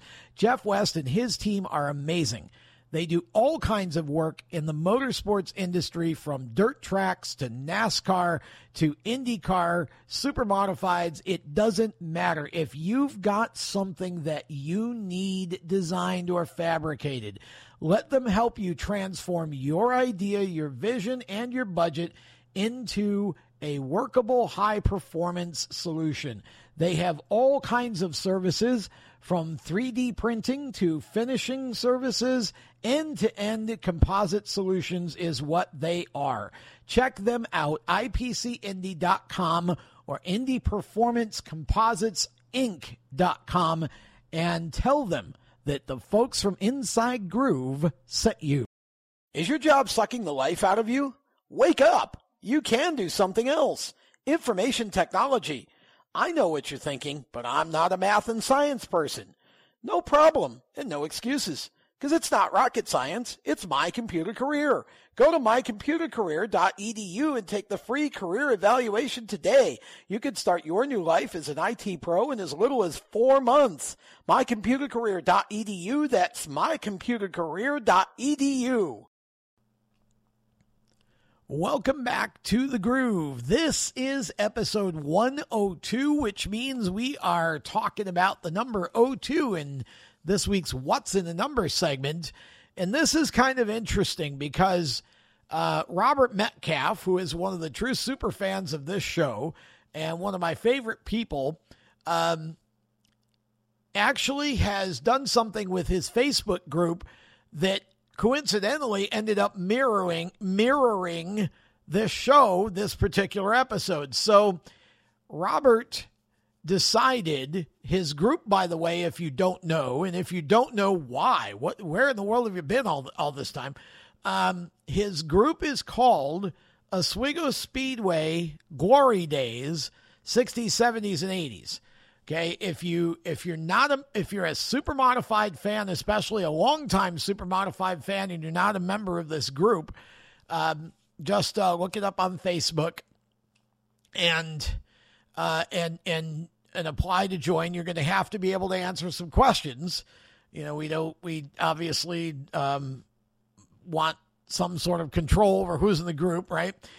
But uh, which is one of the reasons I never started a Facebook group, is because it's just they can be a real pain in the neck to to maintain. That's the hardest part is is the sort of oversight that you have to do and and you know keeping track of people. But um, but I I've always I've always thought I'm in I'm in a lot of groups and I'm an admin for several groups and including this one, and um, a group with a very specific purpose and a very specific audience um, can be a lot of fun. And this one is. This one's a lot of fun. And Robert makes it that way, and and the other members. And so Robert came up with a great idea. He has a lot of those, actually. Um, it, it was Robert that actually came up with the idea for me when we got to episode 100 a few weeks ago. He said, Why don't you? You started at episode 36 or for your what's in the numbers, so you didn't do um, 0 to 35. And then there's the double numbers, 00, 01, 02. So why don't you, he said, why don't you just take the last two numbers of your episode until you get to 135 and just that way you complete the the the set of all the potential numbers at the speedway and it was a great idea i hadn't thought about it that way so that's why we're doing this episode 102 the number is 02 and so the the the next great idea he had was for his Facebook group, he decided that over the summer he would take each week of the summer, is I think what he want, what he intends to do, and he's going to ask the those of us in the group to sort of focus on um, remembering or tributizing or whatever uh, a particular driver from you know from the era that the group represents.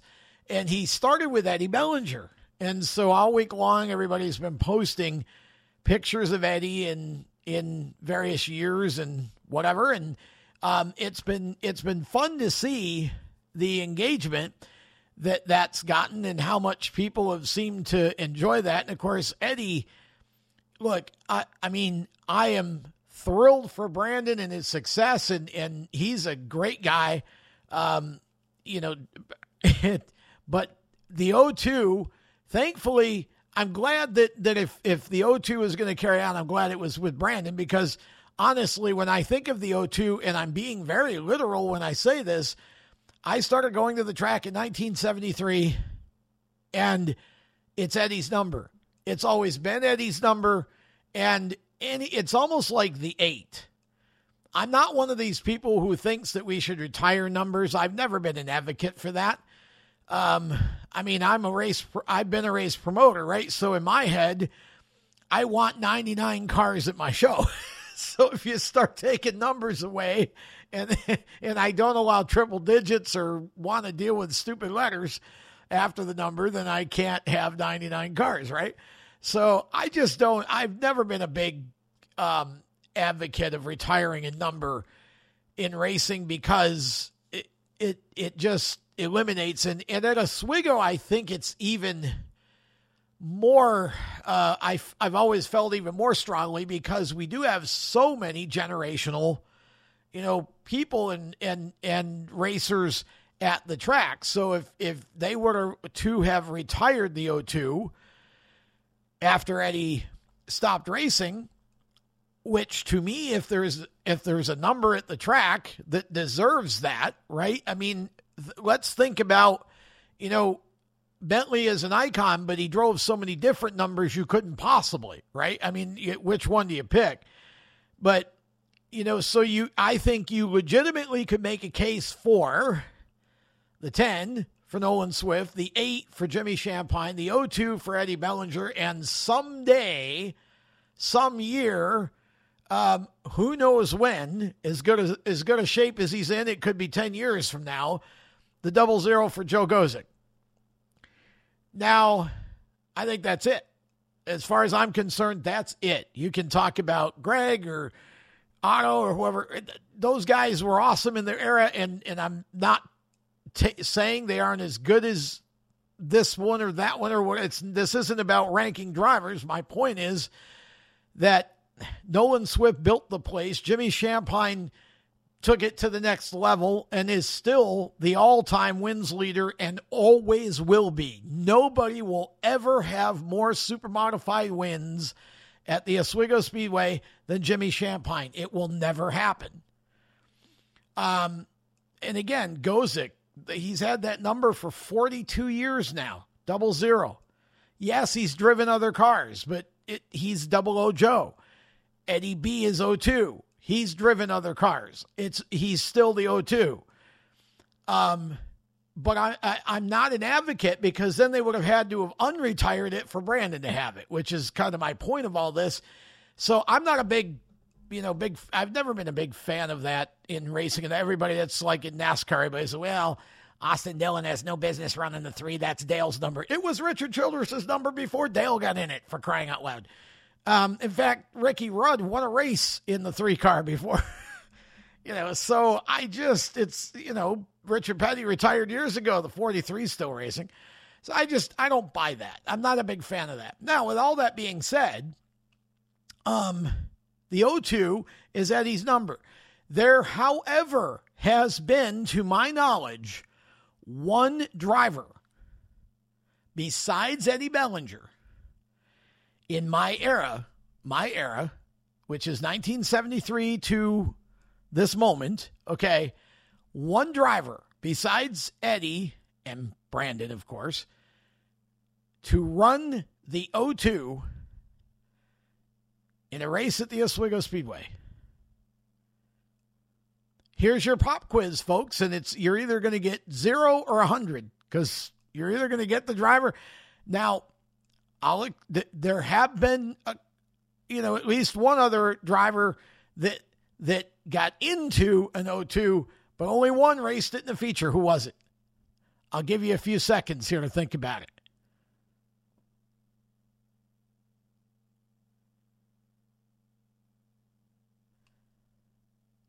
Time's up. If you got it, nobody will know but you. So we're not, obviously, where this isn't live. Mike Muldoon. The end of the 1981 season, Mike purchased the Bellinger 02 and actually ran it the first night with Bellinger's livery. And so he became at that moment, as far as I know, the only other driver to run the 02 at the Oswego Speedway f- since 1973. That's almost 50 years.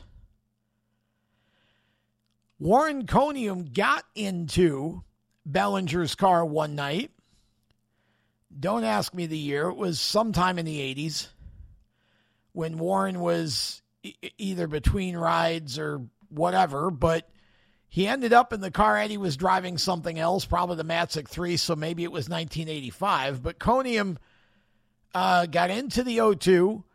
Uh, he may have run a Consi, uh, but I don't think he ever started the race because I don't think he fit the car properly.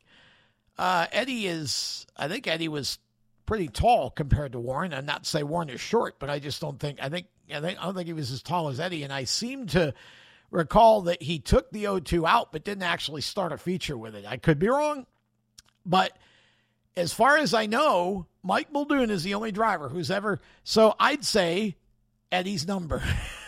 and and and if you want to include Brandon, it's a Bellinger number. The O2 is as much Bellinger as double zero is Gosek, even though Jim Gray won his first race in the double zero. Paul Baumhauer drove the double zero. You know, and you go back further and you have, you know, Todd Gibson and Tony Livati with that little team that was together there in the early 70s.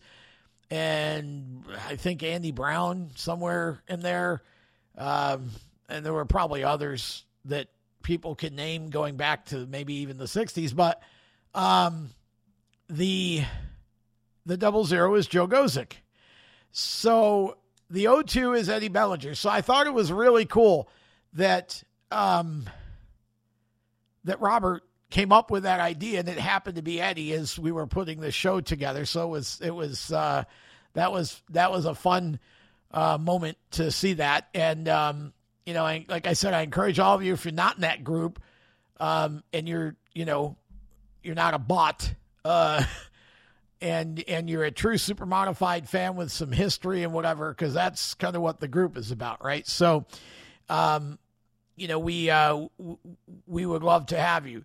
And if you got photos or whatever to contribute to to post up there even better because that's that's what that group thrives on. And uh, we love those days. Those were the glory days. I think the 70s in particular were the glory days, the salad days, if you will. Um, so yeah, so there you go. So that's the only other uh, driver that I somewhere in in in the goofed up crevices of my um, aging brain, I saw a an entry list or a, or a finish result or something with Jim Cheney in an O2, and the only thing I could come up with that makes me think I might have actually that I might remember that accurately is if it was um Cheney drove a number one, I think, for for for a moment, uh, and he might have actually driven maybe the Dave Dave Speed Cat car that Ali Silva ran a little bit or whatever. But that's the only thing I could come up with is maybe it was a number change from a the, for, you know when when you have duplicates back then when they used to make people change the numbers right because we didn't have the automatic scoring yet Um, so and and that that maybe was before uh, Eddie started racing, or because when Eddie first started, I think he was 03, and then went to 02 because the 03 was registered, and and I'm thinking it was uh, that Newman, Steve, Dave, uh, whoever the 03 rear engine car. You guys all remember that? Um, I think it was black or it was red, dark red or whatever. But I vaguely remember, and I don't think it had a tail for for at least most of its shelf life. It was always a kind of a weird looking thing. Um, I don't know if it ever ran very well, but it was again part of that era was the the innovation and and the you know the uh, the the the weird looking cars that people would come up with, and some of them actually ran pretty good. Who would have thought, for example, the close 69 is as strange as that was. Had a motor it was a side engine car. Um when they first brought it out i don't think it was you know a foot high. It doesn't seem like the um i think guy chartrand's head was uh uh I guy's head was sticking out of the cage so they had to redo the cage. Um it had a turbo on it which was way ahead of its time. Um I mean, th- th- that was as strange. And, and again, if you think back, we could probably do a whole segment.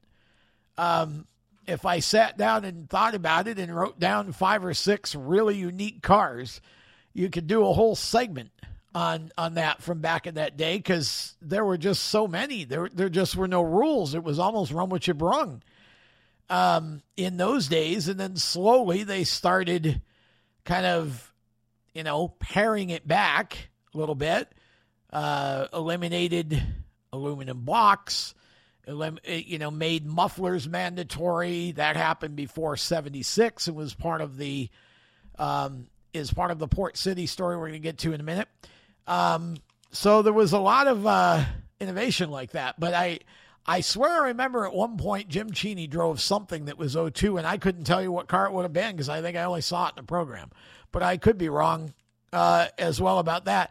But basically, it's it's it's a Bellinger number, right? So, um, good job, Robert, on the uh, idea in the group. It's it's fun to to see that, and um, you know, there's I mean, shoot, there's 52 weeks in a year, so you could probably go two years, um, at least. With the number of drivers that raced at the Oswego Speedway, and of course, some of them would be far more obscure, but um, Eddie was a great one to start with because he's still one of the most popular drivers in Speedway history, and he hasn't driven a car for a while. It does help that Brandon's still racing, but um, Eddie was one of the all time best. So uh, there's my O2 list. If you can add to it, please do. Uh, but I'm pretty sure I'm right about Mike Muldoon being the only other driver to run an O2 in the feature, in a feature during the uh, Bellinger era and um, and which kind of makes that unique, right? That he was, and it was Eddie's car at the time, although Mike had bought it, so I guess you could argue, but uh, who owned it? But um, the only other driver to run the O2 number. So there you go. All right, let's talk about the 1976 Port City. If you missed episode 101, you can go back and listen we debuted a mini series. This is a little mini series that we're doing while we're teeing up some more 72 season rewinds because it's that's the 50th anniversary year, right? 72 to 22. Um, I had a conversation with with with somebody about the 76 season and the Port City race came up and this race my gosh, this race just wouldn't happen. It was this race was was a nightmare to get in. We last week on the show, uh, episode 101, we went through the opening day program of 1976, and that was in essence Port City program number one because um, the Port City was the opening day race, and it was scheduled for May 16th of 1976. On this show today, we're going to go through two programs. Now, we're not going to do sort of as deep of a dive as we usually would into everything in those programs because, again, I'm focusing on the big picture narrative, but we're still going to read some interesting things and talk, have some in depth conversation here. Um, the two programs we're going to go over. The first one is Volume Two, you know, Volume Two for 476.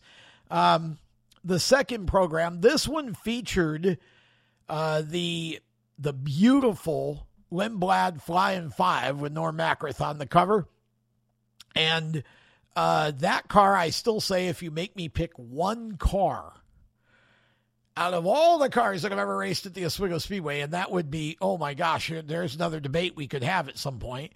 Um, but here's the one car.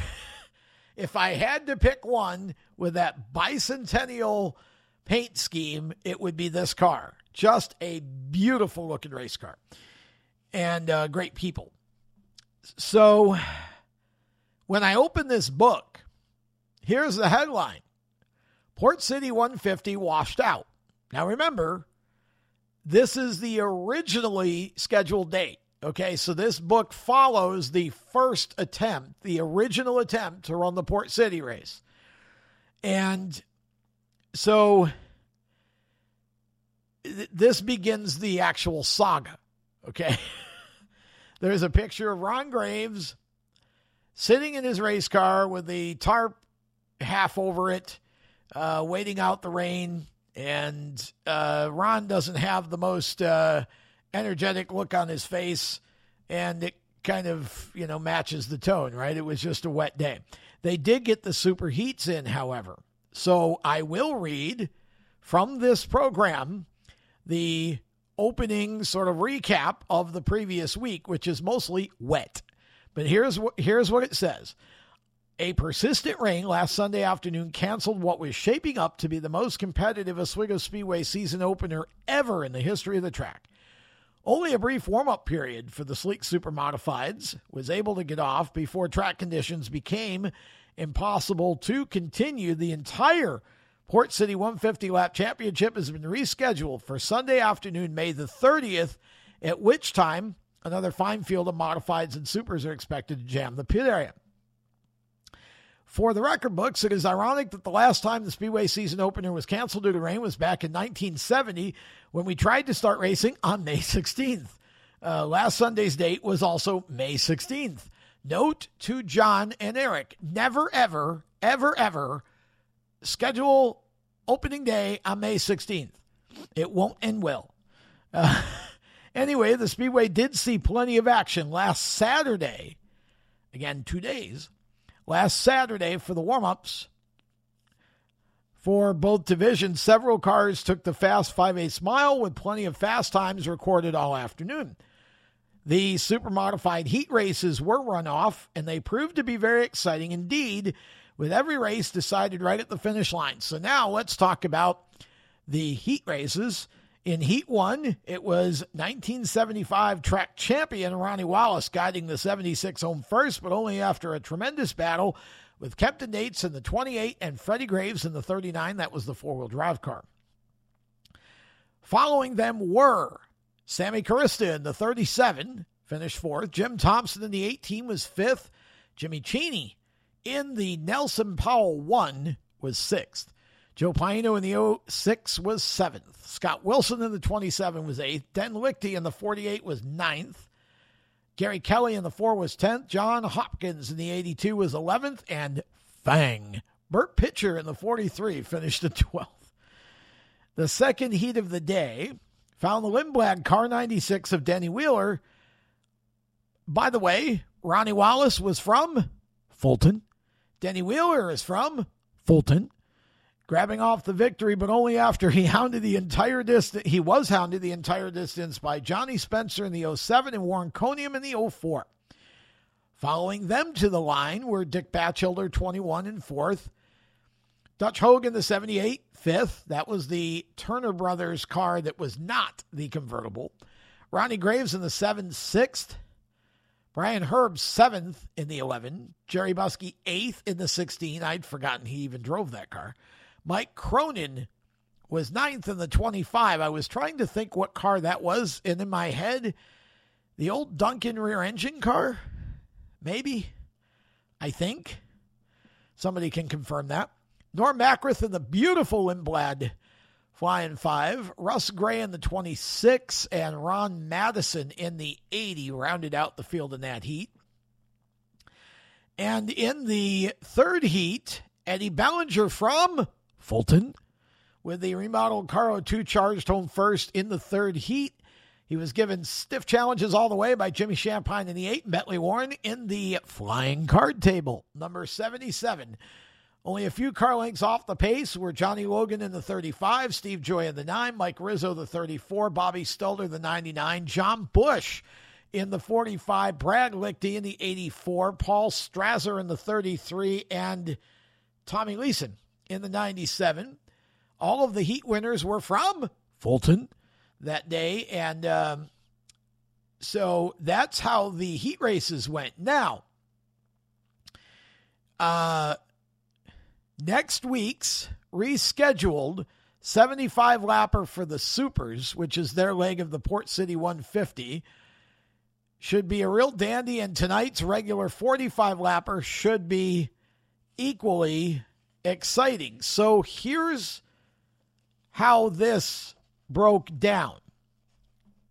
And I've got to read you from the editorial in this program because, again, we're chronicling the month of May at Oswego in 1976. it was just, I mean, looking back, I don't don't even really remember all of this, but it was uh, difficult to say the least. Here is the editorial from the book. As I sit here writing this article on Tuesday morning, May 18th, I look out the window and it's not raining anymore. It's snowing. The spring of 1976 will have to go down in the history books as one of the coldest and wettest ever. It has caused many a frustration at racetracks all over the Northeast in the last month and a half, and we thought by waiting until the middle of May to run the Port City 150, we'd, we'd escape the bad weather. But not so.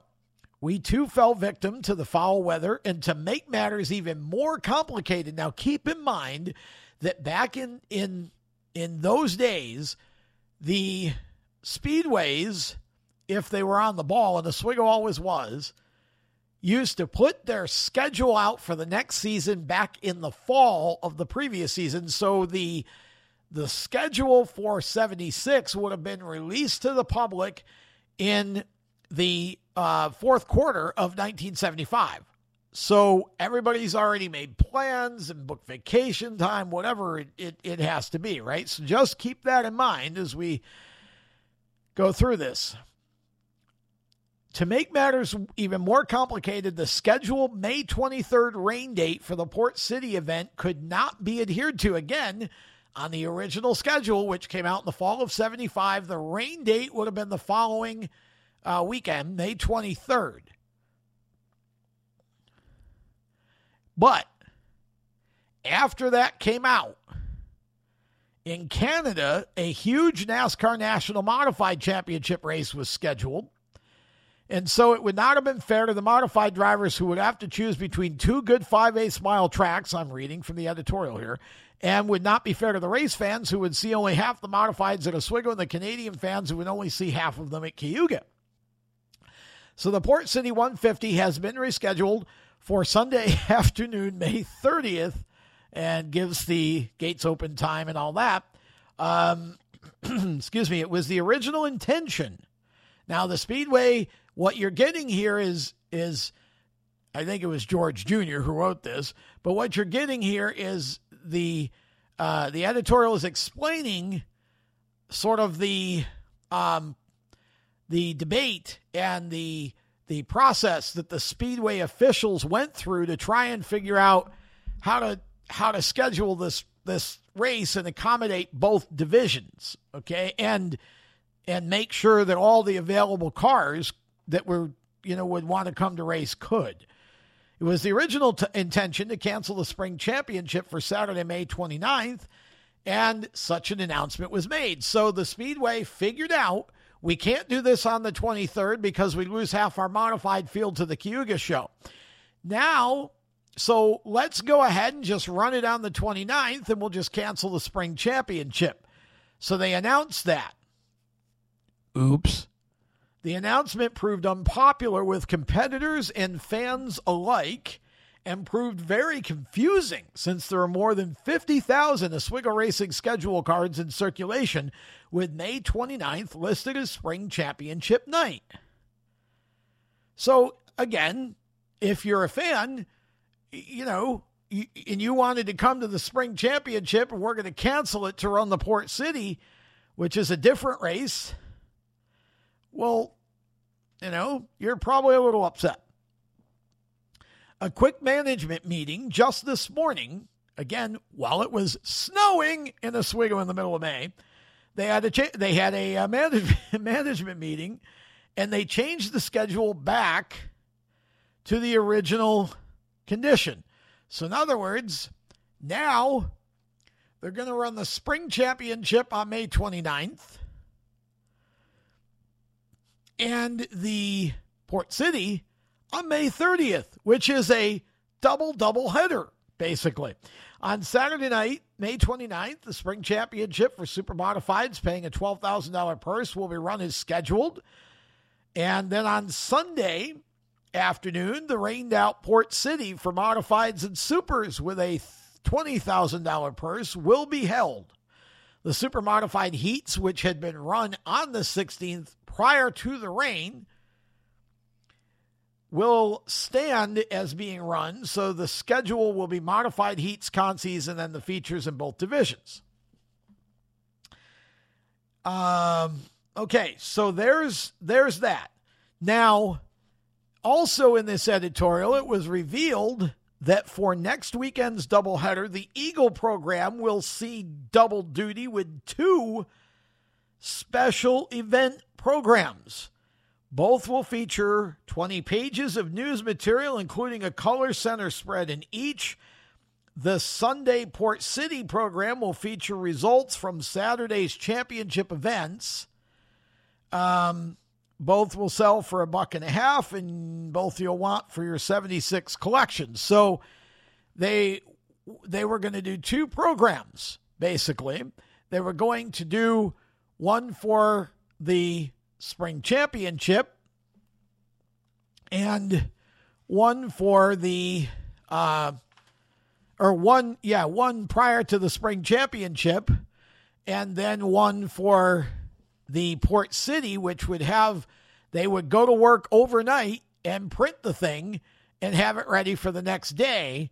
Um, and that's the next program we're going to get to on this show okay?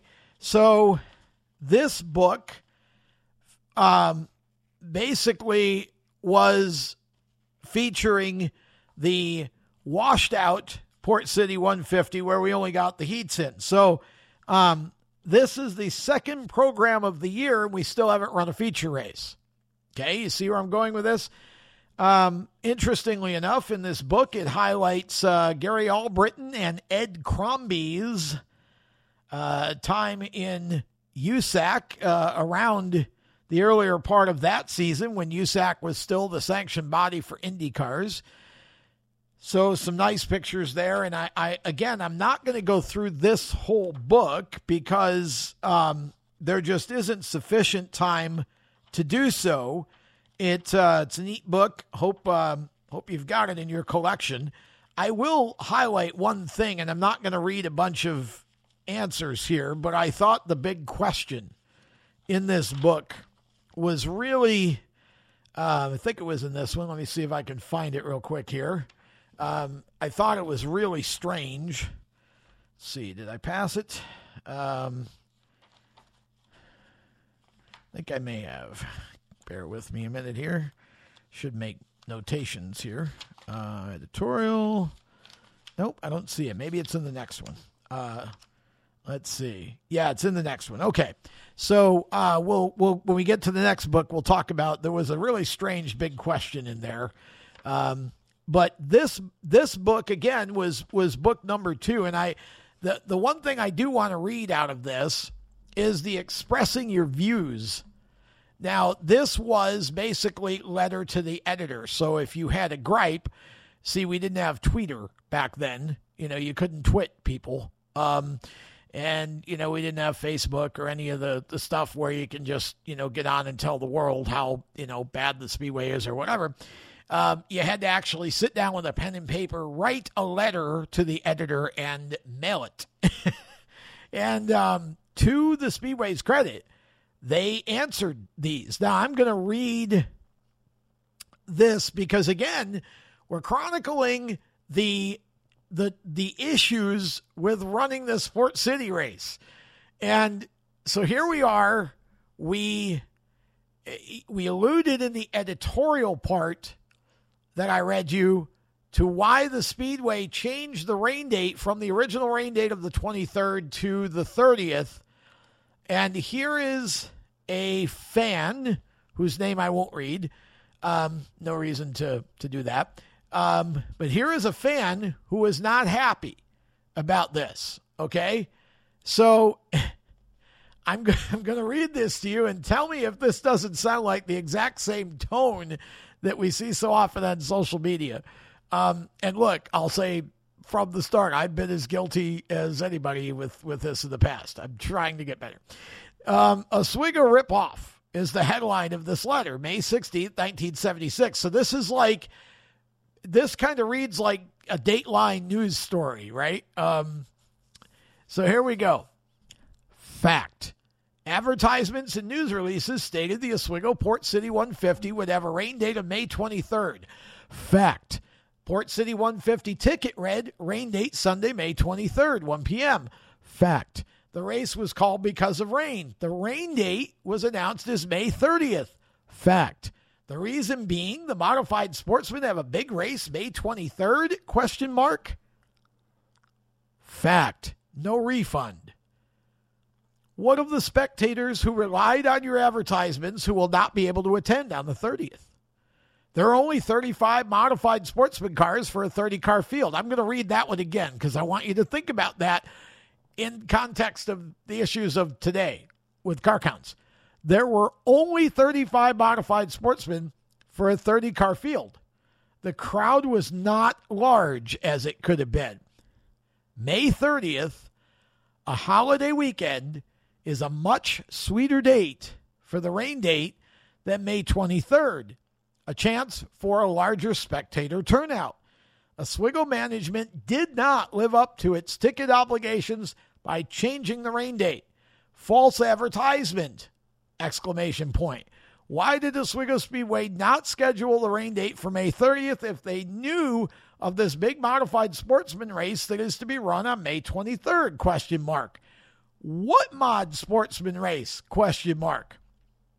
May 29th at Charlotte Motor Speedway. Here again, another part of the historical perspective of this.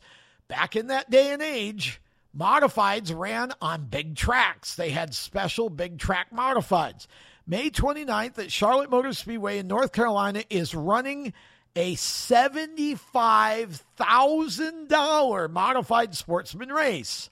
Where do you think the top modified drivers will be? Keep in mind, May 29th would be one day before the 30th, which was the rain date that the Speedway changed the Port City to. So this fan is theorizing all the all the modifieds are going to be in North Carolina. They ain't running up here the next day. Oswego, Oswego management, how can you or anyone defend these cheap tactics? This is so far below your normal excellence. This letter has been sent to Speed Sport News, Oswego Management, and John Hill of the Syracuse Post Standard. Now, again, in context of today, you know, this fan would have taken that irate piece of, of scribe and sprayed it all over every social media you could find, right? So instead of, uh, and again, you know, I mean, what's Speed Sport going to do with it, really? you know, it's just. So um, again, using the word fan in place of the name, I'm going to read the response. Dear fan, we're very sorry to hear you're upset over our rescheduling of the Port City event. Our changing the rain date from the advertised May 23rd date to May 30th was done to please the greatest number of persons involved in the Port City 150 event, namely The fans who want to see top notch super modified and modified racing and the modified drivers who have braved through so many rained out modified events over the past five years here at Oswego. When the 1976 schedule was made back in October of 1975, there were no conflict of dates for either the originally scheduled Port City on May 16th or the Sunday after. So, fittingly, we chose the 23rd as the rain date. So, if it rains on the 16th, we'll run it the following weekend. In March of 1976, months after our schedule cards were printed and distributed, our good friend up in Canada, Bob Slack of Cayuga Speedway, scheduled a modified sportsman late model doubleheader on May 23rd. Fine. Now we get rained out. Do we go ahead and live by our schedule, which means running against Cayuga, which is also a fine 5 8 mile oval, and which would necessarily split the field of modifieds for our show probably right in half? Or do we look for another date which would not conflict with anyone so that we can bring all of the top modified drivers back and give the fans the top modified show they deserve and give the drivers a shot at making some good money at Cayuga some more good money at Oswego? Now, I'll say as a sidebar here, so far, I'm on board. The Speedway did it right. Okay. Now let's go back to the response. Sunday, May 30th is such a date. The North Carolina show you speak of is on Saturday, May 29th. The drivers that will participate down there, of which there are only a few, have special big track modified cars for such shows. There are other there wrong there in the thing, but T H E R E should have been T H E I R. Their other car or cars will stay up north for the Oswego show and for the twice rained out spring sizzler, which is the next day. And it says here Sunday, but it should be Monday, May 31st at Stafford Speedway in Connecticut. Barring any major problems, we can anticipate an even better field of modified cars than the 38 we had on opening day. By the way, it says the number of cars was held down by the weather. There were modified drivers calling us on the phone all day asking us if we were running, and even as we were canceling the show, several were still on their way to the track. Even at 38 cars, it was the best field of big block modifieds assembled in the Northeast so far this spring, bar none. In addition, an announcement was made on Sunday that anyone who wishes to use their Port City rain check for tonight's May 22nd show may do so. In parentheses, it's not May 23rd, but it's close. Close parentheses. Finally, rather than cancel the Super Modified Spring Championship on Saturday night, May 29th, as we'd originally planned, to keep the consistency of the 76 season and not take a major show away from the Super Modified class, we are going to run on Saturday, May 29th, the night before the Port City 150 rain date event. We can't control the weather, and if we could, believe me, you'd never see one drop of rain on a weekend around Oswego. We think we made the fairest possible decision for all of the people involved in the sport of modified and super modified auto racing, namely the fans, the competitors, and our fellow track promoters. So there you have it there was the Speedway's response. So, again, historical perspective here. You know, all of you who, you know, who, who haven't ever run a racetrack and don't understand the scheduling and, and all of those little snafus that, that come up when you're trying to um, to race, there's a perfect example. Speedway put its schedule out in the fall. Cayuga schedules a show on top of a rain date in the spring for the modifieds. And lo and behold, it rains. And now you have a conflict that didn't exist until the 16th of May.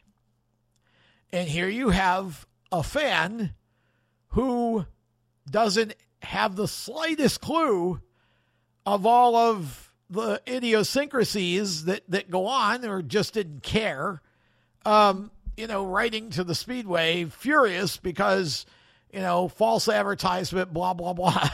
so interesting that that the the speedway and, and there are a number of programs over the the years in that period of time where um you know the speedway actually printed people's gripes and then responded to them and most of the time it was fair. So that was the uh that was from the second program of the year. Now the uh I have in my hands here the Port City 150 Rainout Edition. This was the program that was printed for that right after the spring championship race. It was run on May 29th.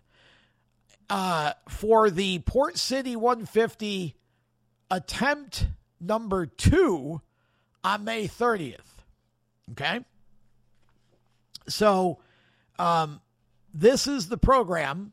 I'm going to, uh, again, I'll go through quickly some of the highlights here because we're trying to tell the story of the race more so than details out of the program for this particular segment. But this program had um, a beautiful cover that I could stare at all day. It was the two Nelson Powell cars, the super modified number one Lindblad car and the modified number 30 Lindblad car, Jim Cheney, um, on the, uh, the cover, driving both cars. Now, uh, the spring championship, by the way, won by Jimmy Shampine. I will not read all of the details of that, but that was a a really great race between Jimmy and Steve Gioia, who started the season really hot with the number nine um, and nearly won the race. Jimmy put a move on him on the 60th lap to take the lead back after Steve had passed him in traffic earlier. And uh, Steve stayed with him all the way through. And it was a it was an amazing race right to the end. And Jimmy Shampine ended up winning. Steve Gioia finished second. Kemp Dates was third. Denny Wheeler was fourth, and Chuck Siprich was fifth in the Buckner 36. I will read you the rest of the finish here for the spring championship that was held on May 29th. Here we go. Sixth, the 39 of Freddie Graves. Seventh, the 07 of Johnny Spencer. Eighth, the 99, Bobby Stelter. Ninth, the 11 of Brian Herb. Tenth, the 5 of Norm Macrith. Eleventh, the 80 of Ronnie Madison. Twelfth, the 34, Mike Rizzo. 13th, the 7 of Ronnie Graves. 14th, the 91 of Eddie Thompson. 15th, the 15 of Rex Kinney. 16th, the 1 of Jim Cheney. 17th, the 16 of Jerry Buskey. 18th, the 35 of Johnny Logan. 19th, the 97 of Tommy Leeson. 20th, the 27 of Scott Wilson. 21st, the 76 Ronnie Wallace. 22nd, the 33, Paul Strasser. 23rd, the 44 of Jamie Moore.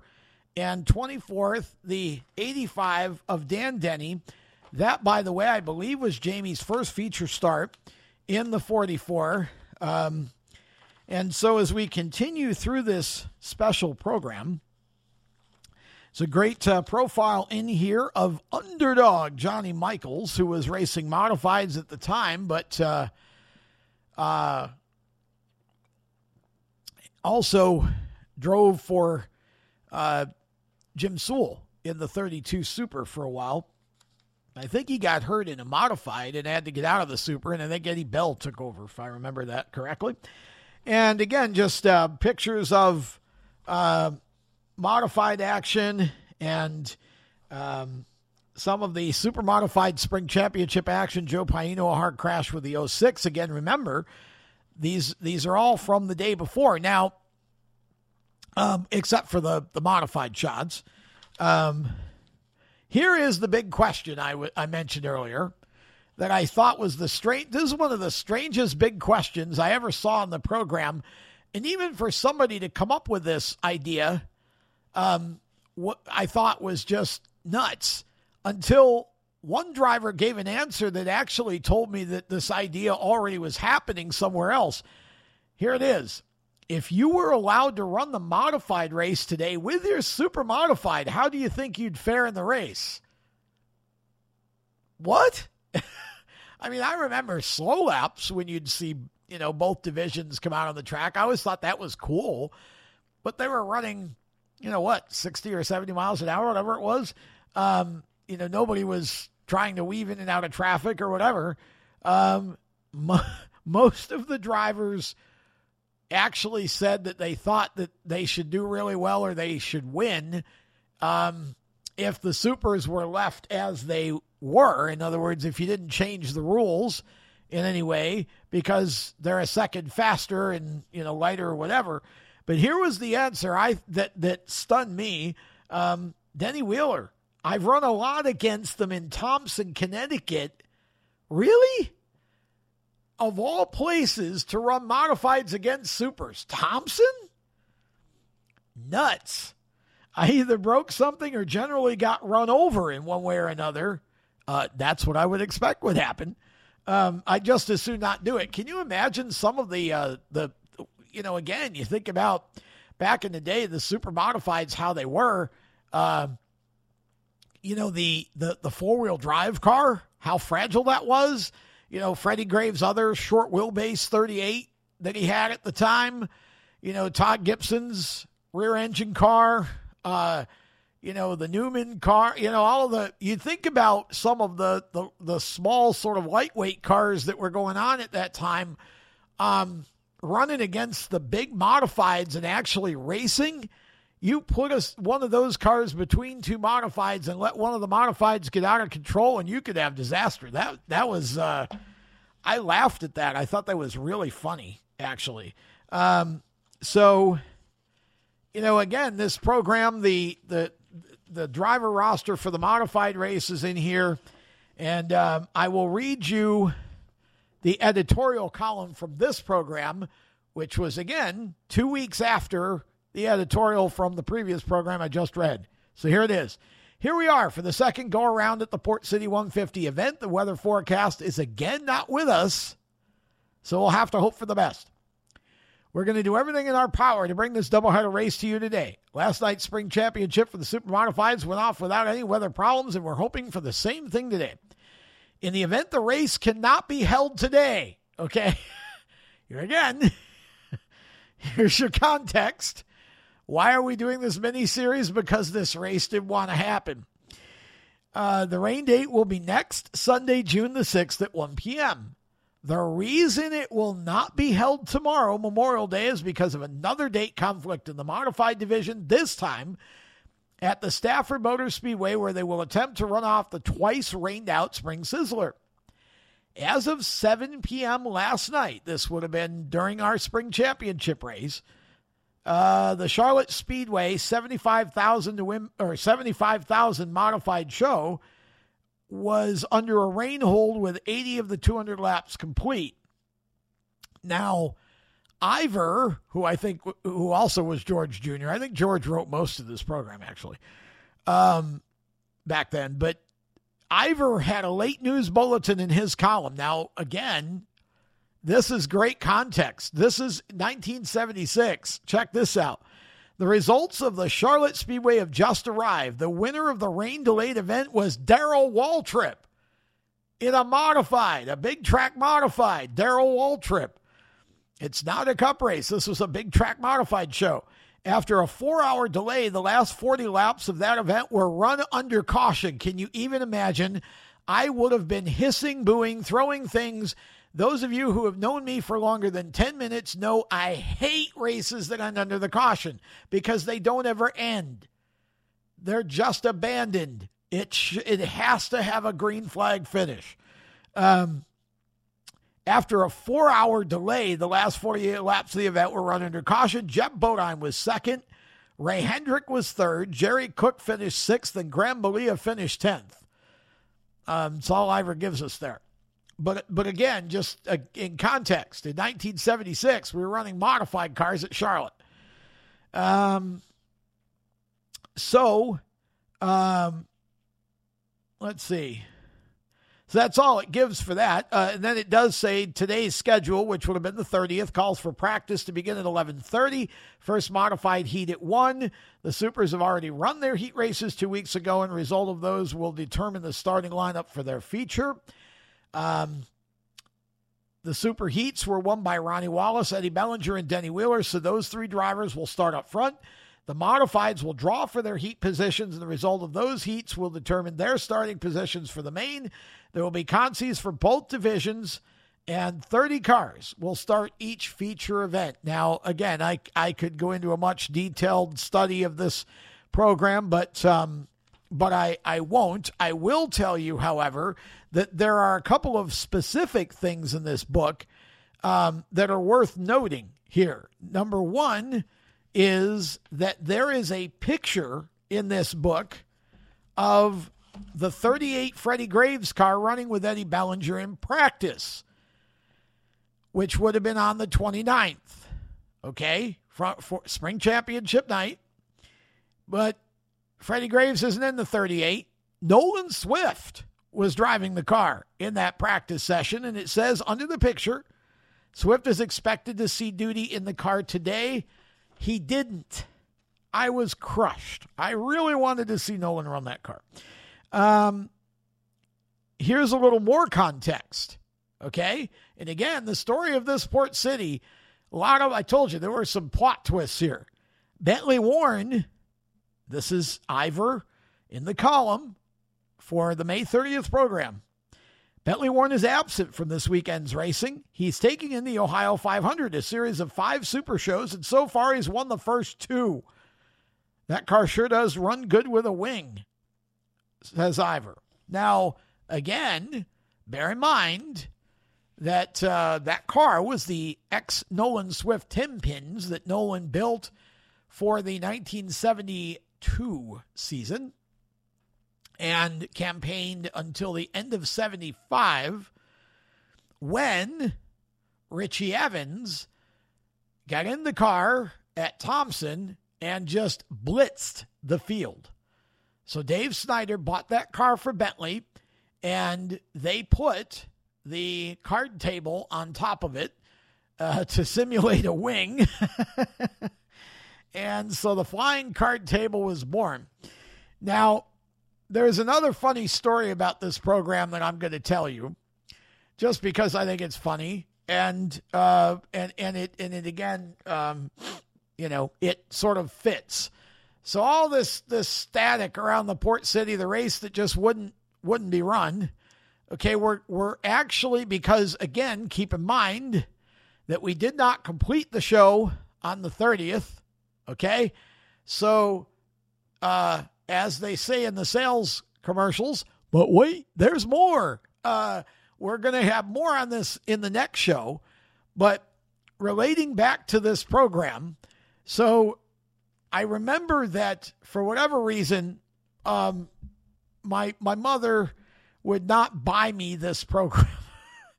I don't know if we were just really short on cash that week or whatever. But I wanted this program so bad.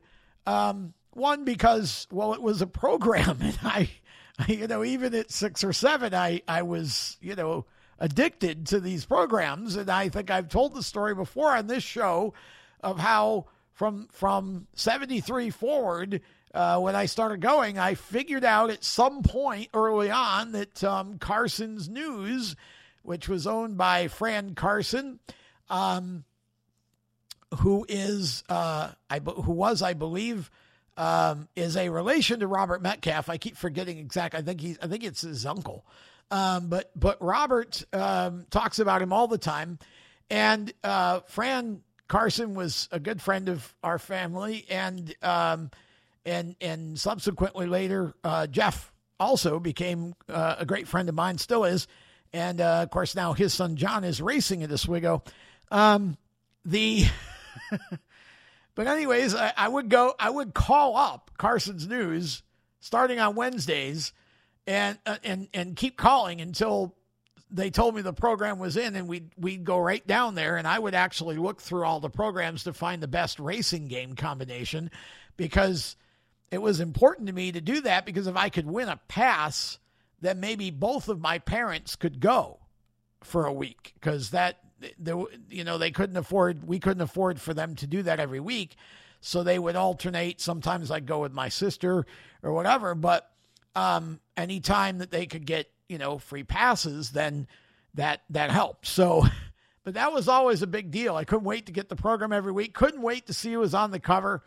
Um, you know, I was I was strange. Uh, still am. that hasn't changed. But anyways, so here we have this this edition of the program. I can't get it. Well, the the following week, I was in school and I, I was trying to remember what grade I would have been in, and I can't quite. It would have been, I think, either fifth or sixth. I, I don't really remember, but elementary school still. And, um, you know, those of you who are old enough will remember you used to have art class, right? You used to have art, you used to have IA, whatever. Well, we had an art room. The teacher was Mrs. Smith. Um, but that year, for whatever reason, um, the art room was unavailable. I don't know if they were renovating it or whatever, um, turning it into a condominium. I don't know. Um, but so art came to our classroom when it was time for all of us to go to art. Then instead of us going to the art room, the art room came to us. So Mrs. Smith would bring whatever materials or whatever we were going to do for art class, and you'd have the class.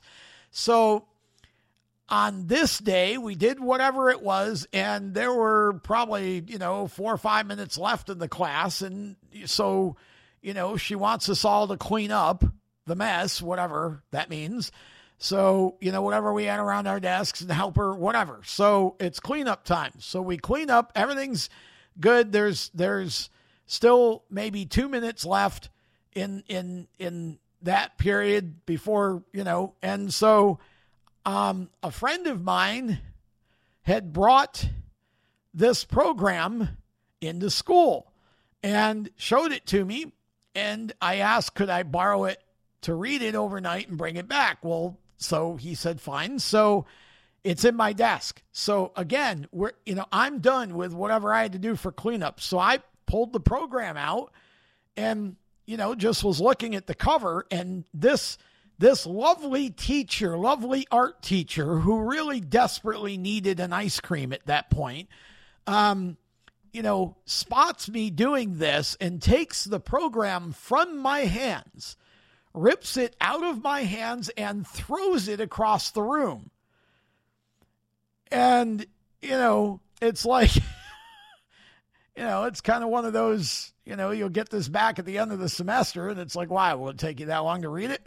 um, kind of things. I, I, I just, I was furious to say the least, but um, I did get the program back and read it and returned it to its rightful owner, and always wanted this for my collection because the picture of Swift in the 38 is to me is very unique and and so that was kind of a one-time thing so I love that about it but also I could stare at this cover all day long because these Nelson Powell cars are beautiful, and this modified to me, I had never seen a modified with louvers on the back of it in the back window until this car. And um, gosh, I could just look at this thing all day long. It was it's a beautiful car. So um, tried for years to source a copy of this program to have. And um, thank you to Larry Trinka, who was kind enough to um, give me um, access to uh, to get his duplicates. He had had several duplicate programs from the 70s, and was was kind enough to allow me uh, to to have the duplicates, and and this was one of them. So I'm grateful because I just this program is awesome, but it but it is also it's also symbolic again of that race that just wouldn't happen.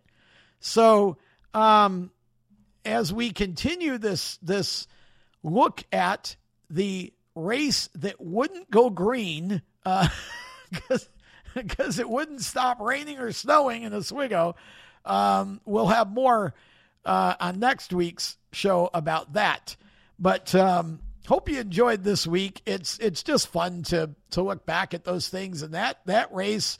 I don't think there was another race in the entire history of the speedway, there there have been some that had to be delayed a week or two because of rain. Many, I'm sure, over the years. Um, but uh, I don't think any that went through quite the machinations that this one did, which is why I picked it for a little sort of deep dive mini series look. So hope you enjoyed that. Um, we'll continue it next week. Lots more to come here. We're we're going to do another live show sometime in July, and um, again, somebody gave me an interesting idea for what to do with that show and and how to be slightly different about it. So we're gonna we're gonna give that some thought and uh, see if we can can do that. So sometime in this coming month, we'll have a another live groove on uh, Facebook. So that'll be fun. But in the meantime, uh, it is Fourth of July weekend. Jody London, I'm sorry, brother. I just hate it. Um, but uh, happy that um, we're going to have a good racing weekend. Hopefully, the weather's good. Should be a lot of fun. If you can get to the track, please get to the track. Good luck and be safe. All racers, all divisions. Thank you to all of our sponsors JNS Paving, IPC Indy, and um, both uh, Skip's Fish Fry and LaGroff's Pub. And thanks to all of you who listen to this show each week and enjoy it and share it. Um, look forward to being back for episode 103 next week. And we'll check out the history of the number 03 in super modified racing. And uh, we'll wrap up everything that happened on the holiday weekend at the Speedway and more. So uh, until then, again, thanks for listening. I'm Tom Baker. God bless and so long. You've been listening to Inside Groove, powered by IPC Indy creating performance parts and solutions for the automotive, aerospace, and communications industries. Find them on the web at www.ipcindy.com. Inside Groove is a Race Chaser media production. For more exciting and passionate motorsport content, follow Race Chaser Media on Facebook, Instagram, Twitter, and YouTube, and visit racechasermedia.com. The opinions expressed by our guests are their own and do not necessarily reflect those of the staff, management, affiliates, or marketing partners of Race Chaser Media. No part of this show may be reproduced in any manner without the expressed written consent of Race Chaser Media. Thank you for listening.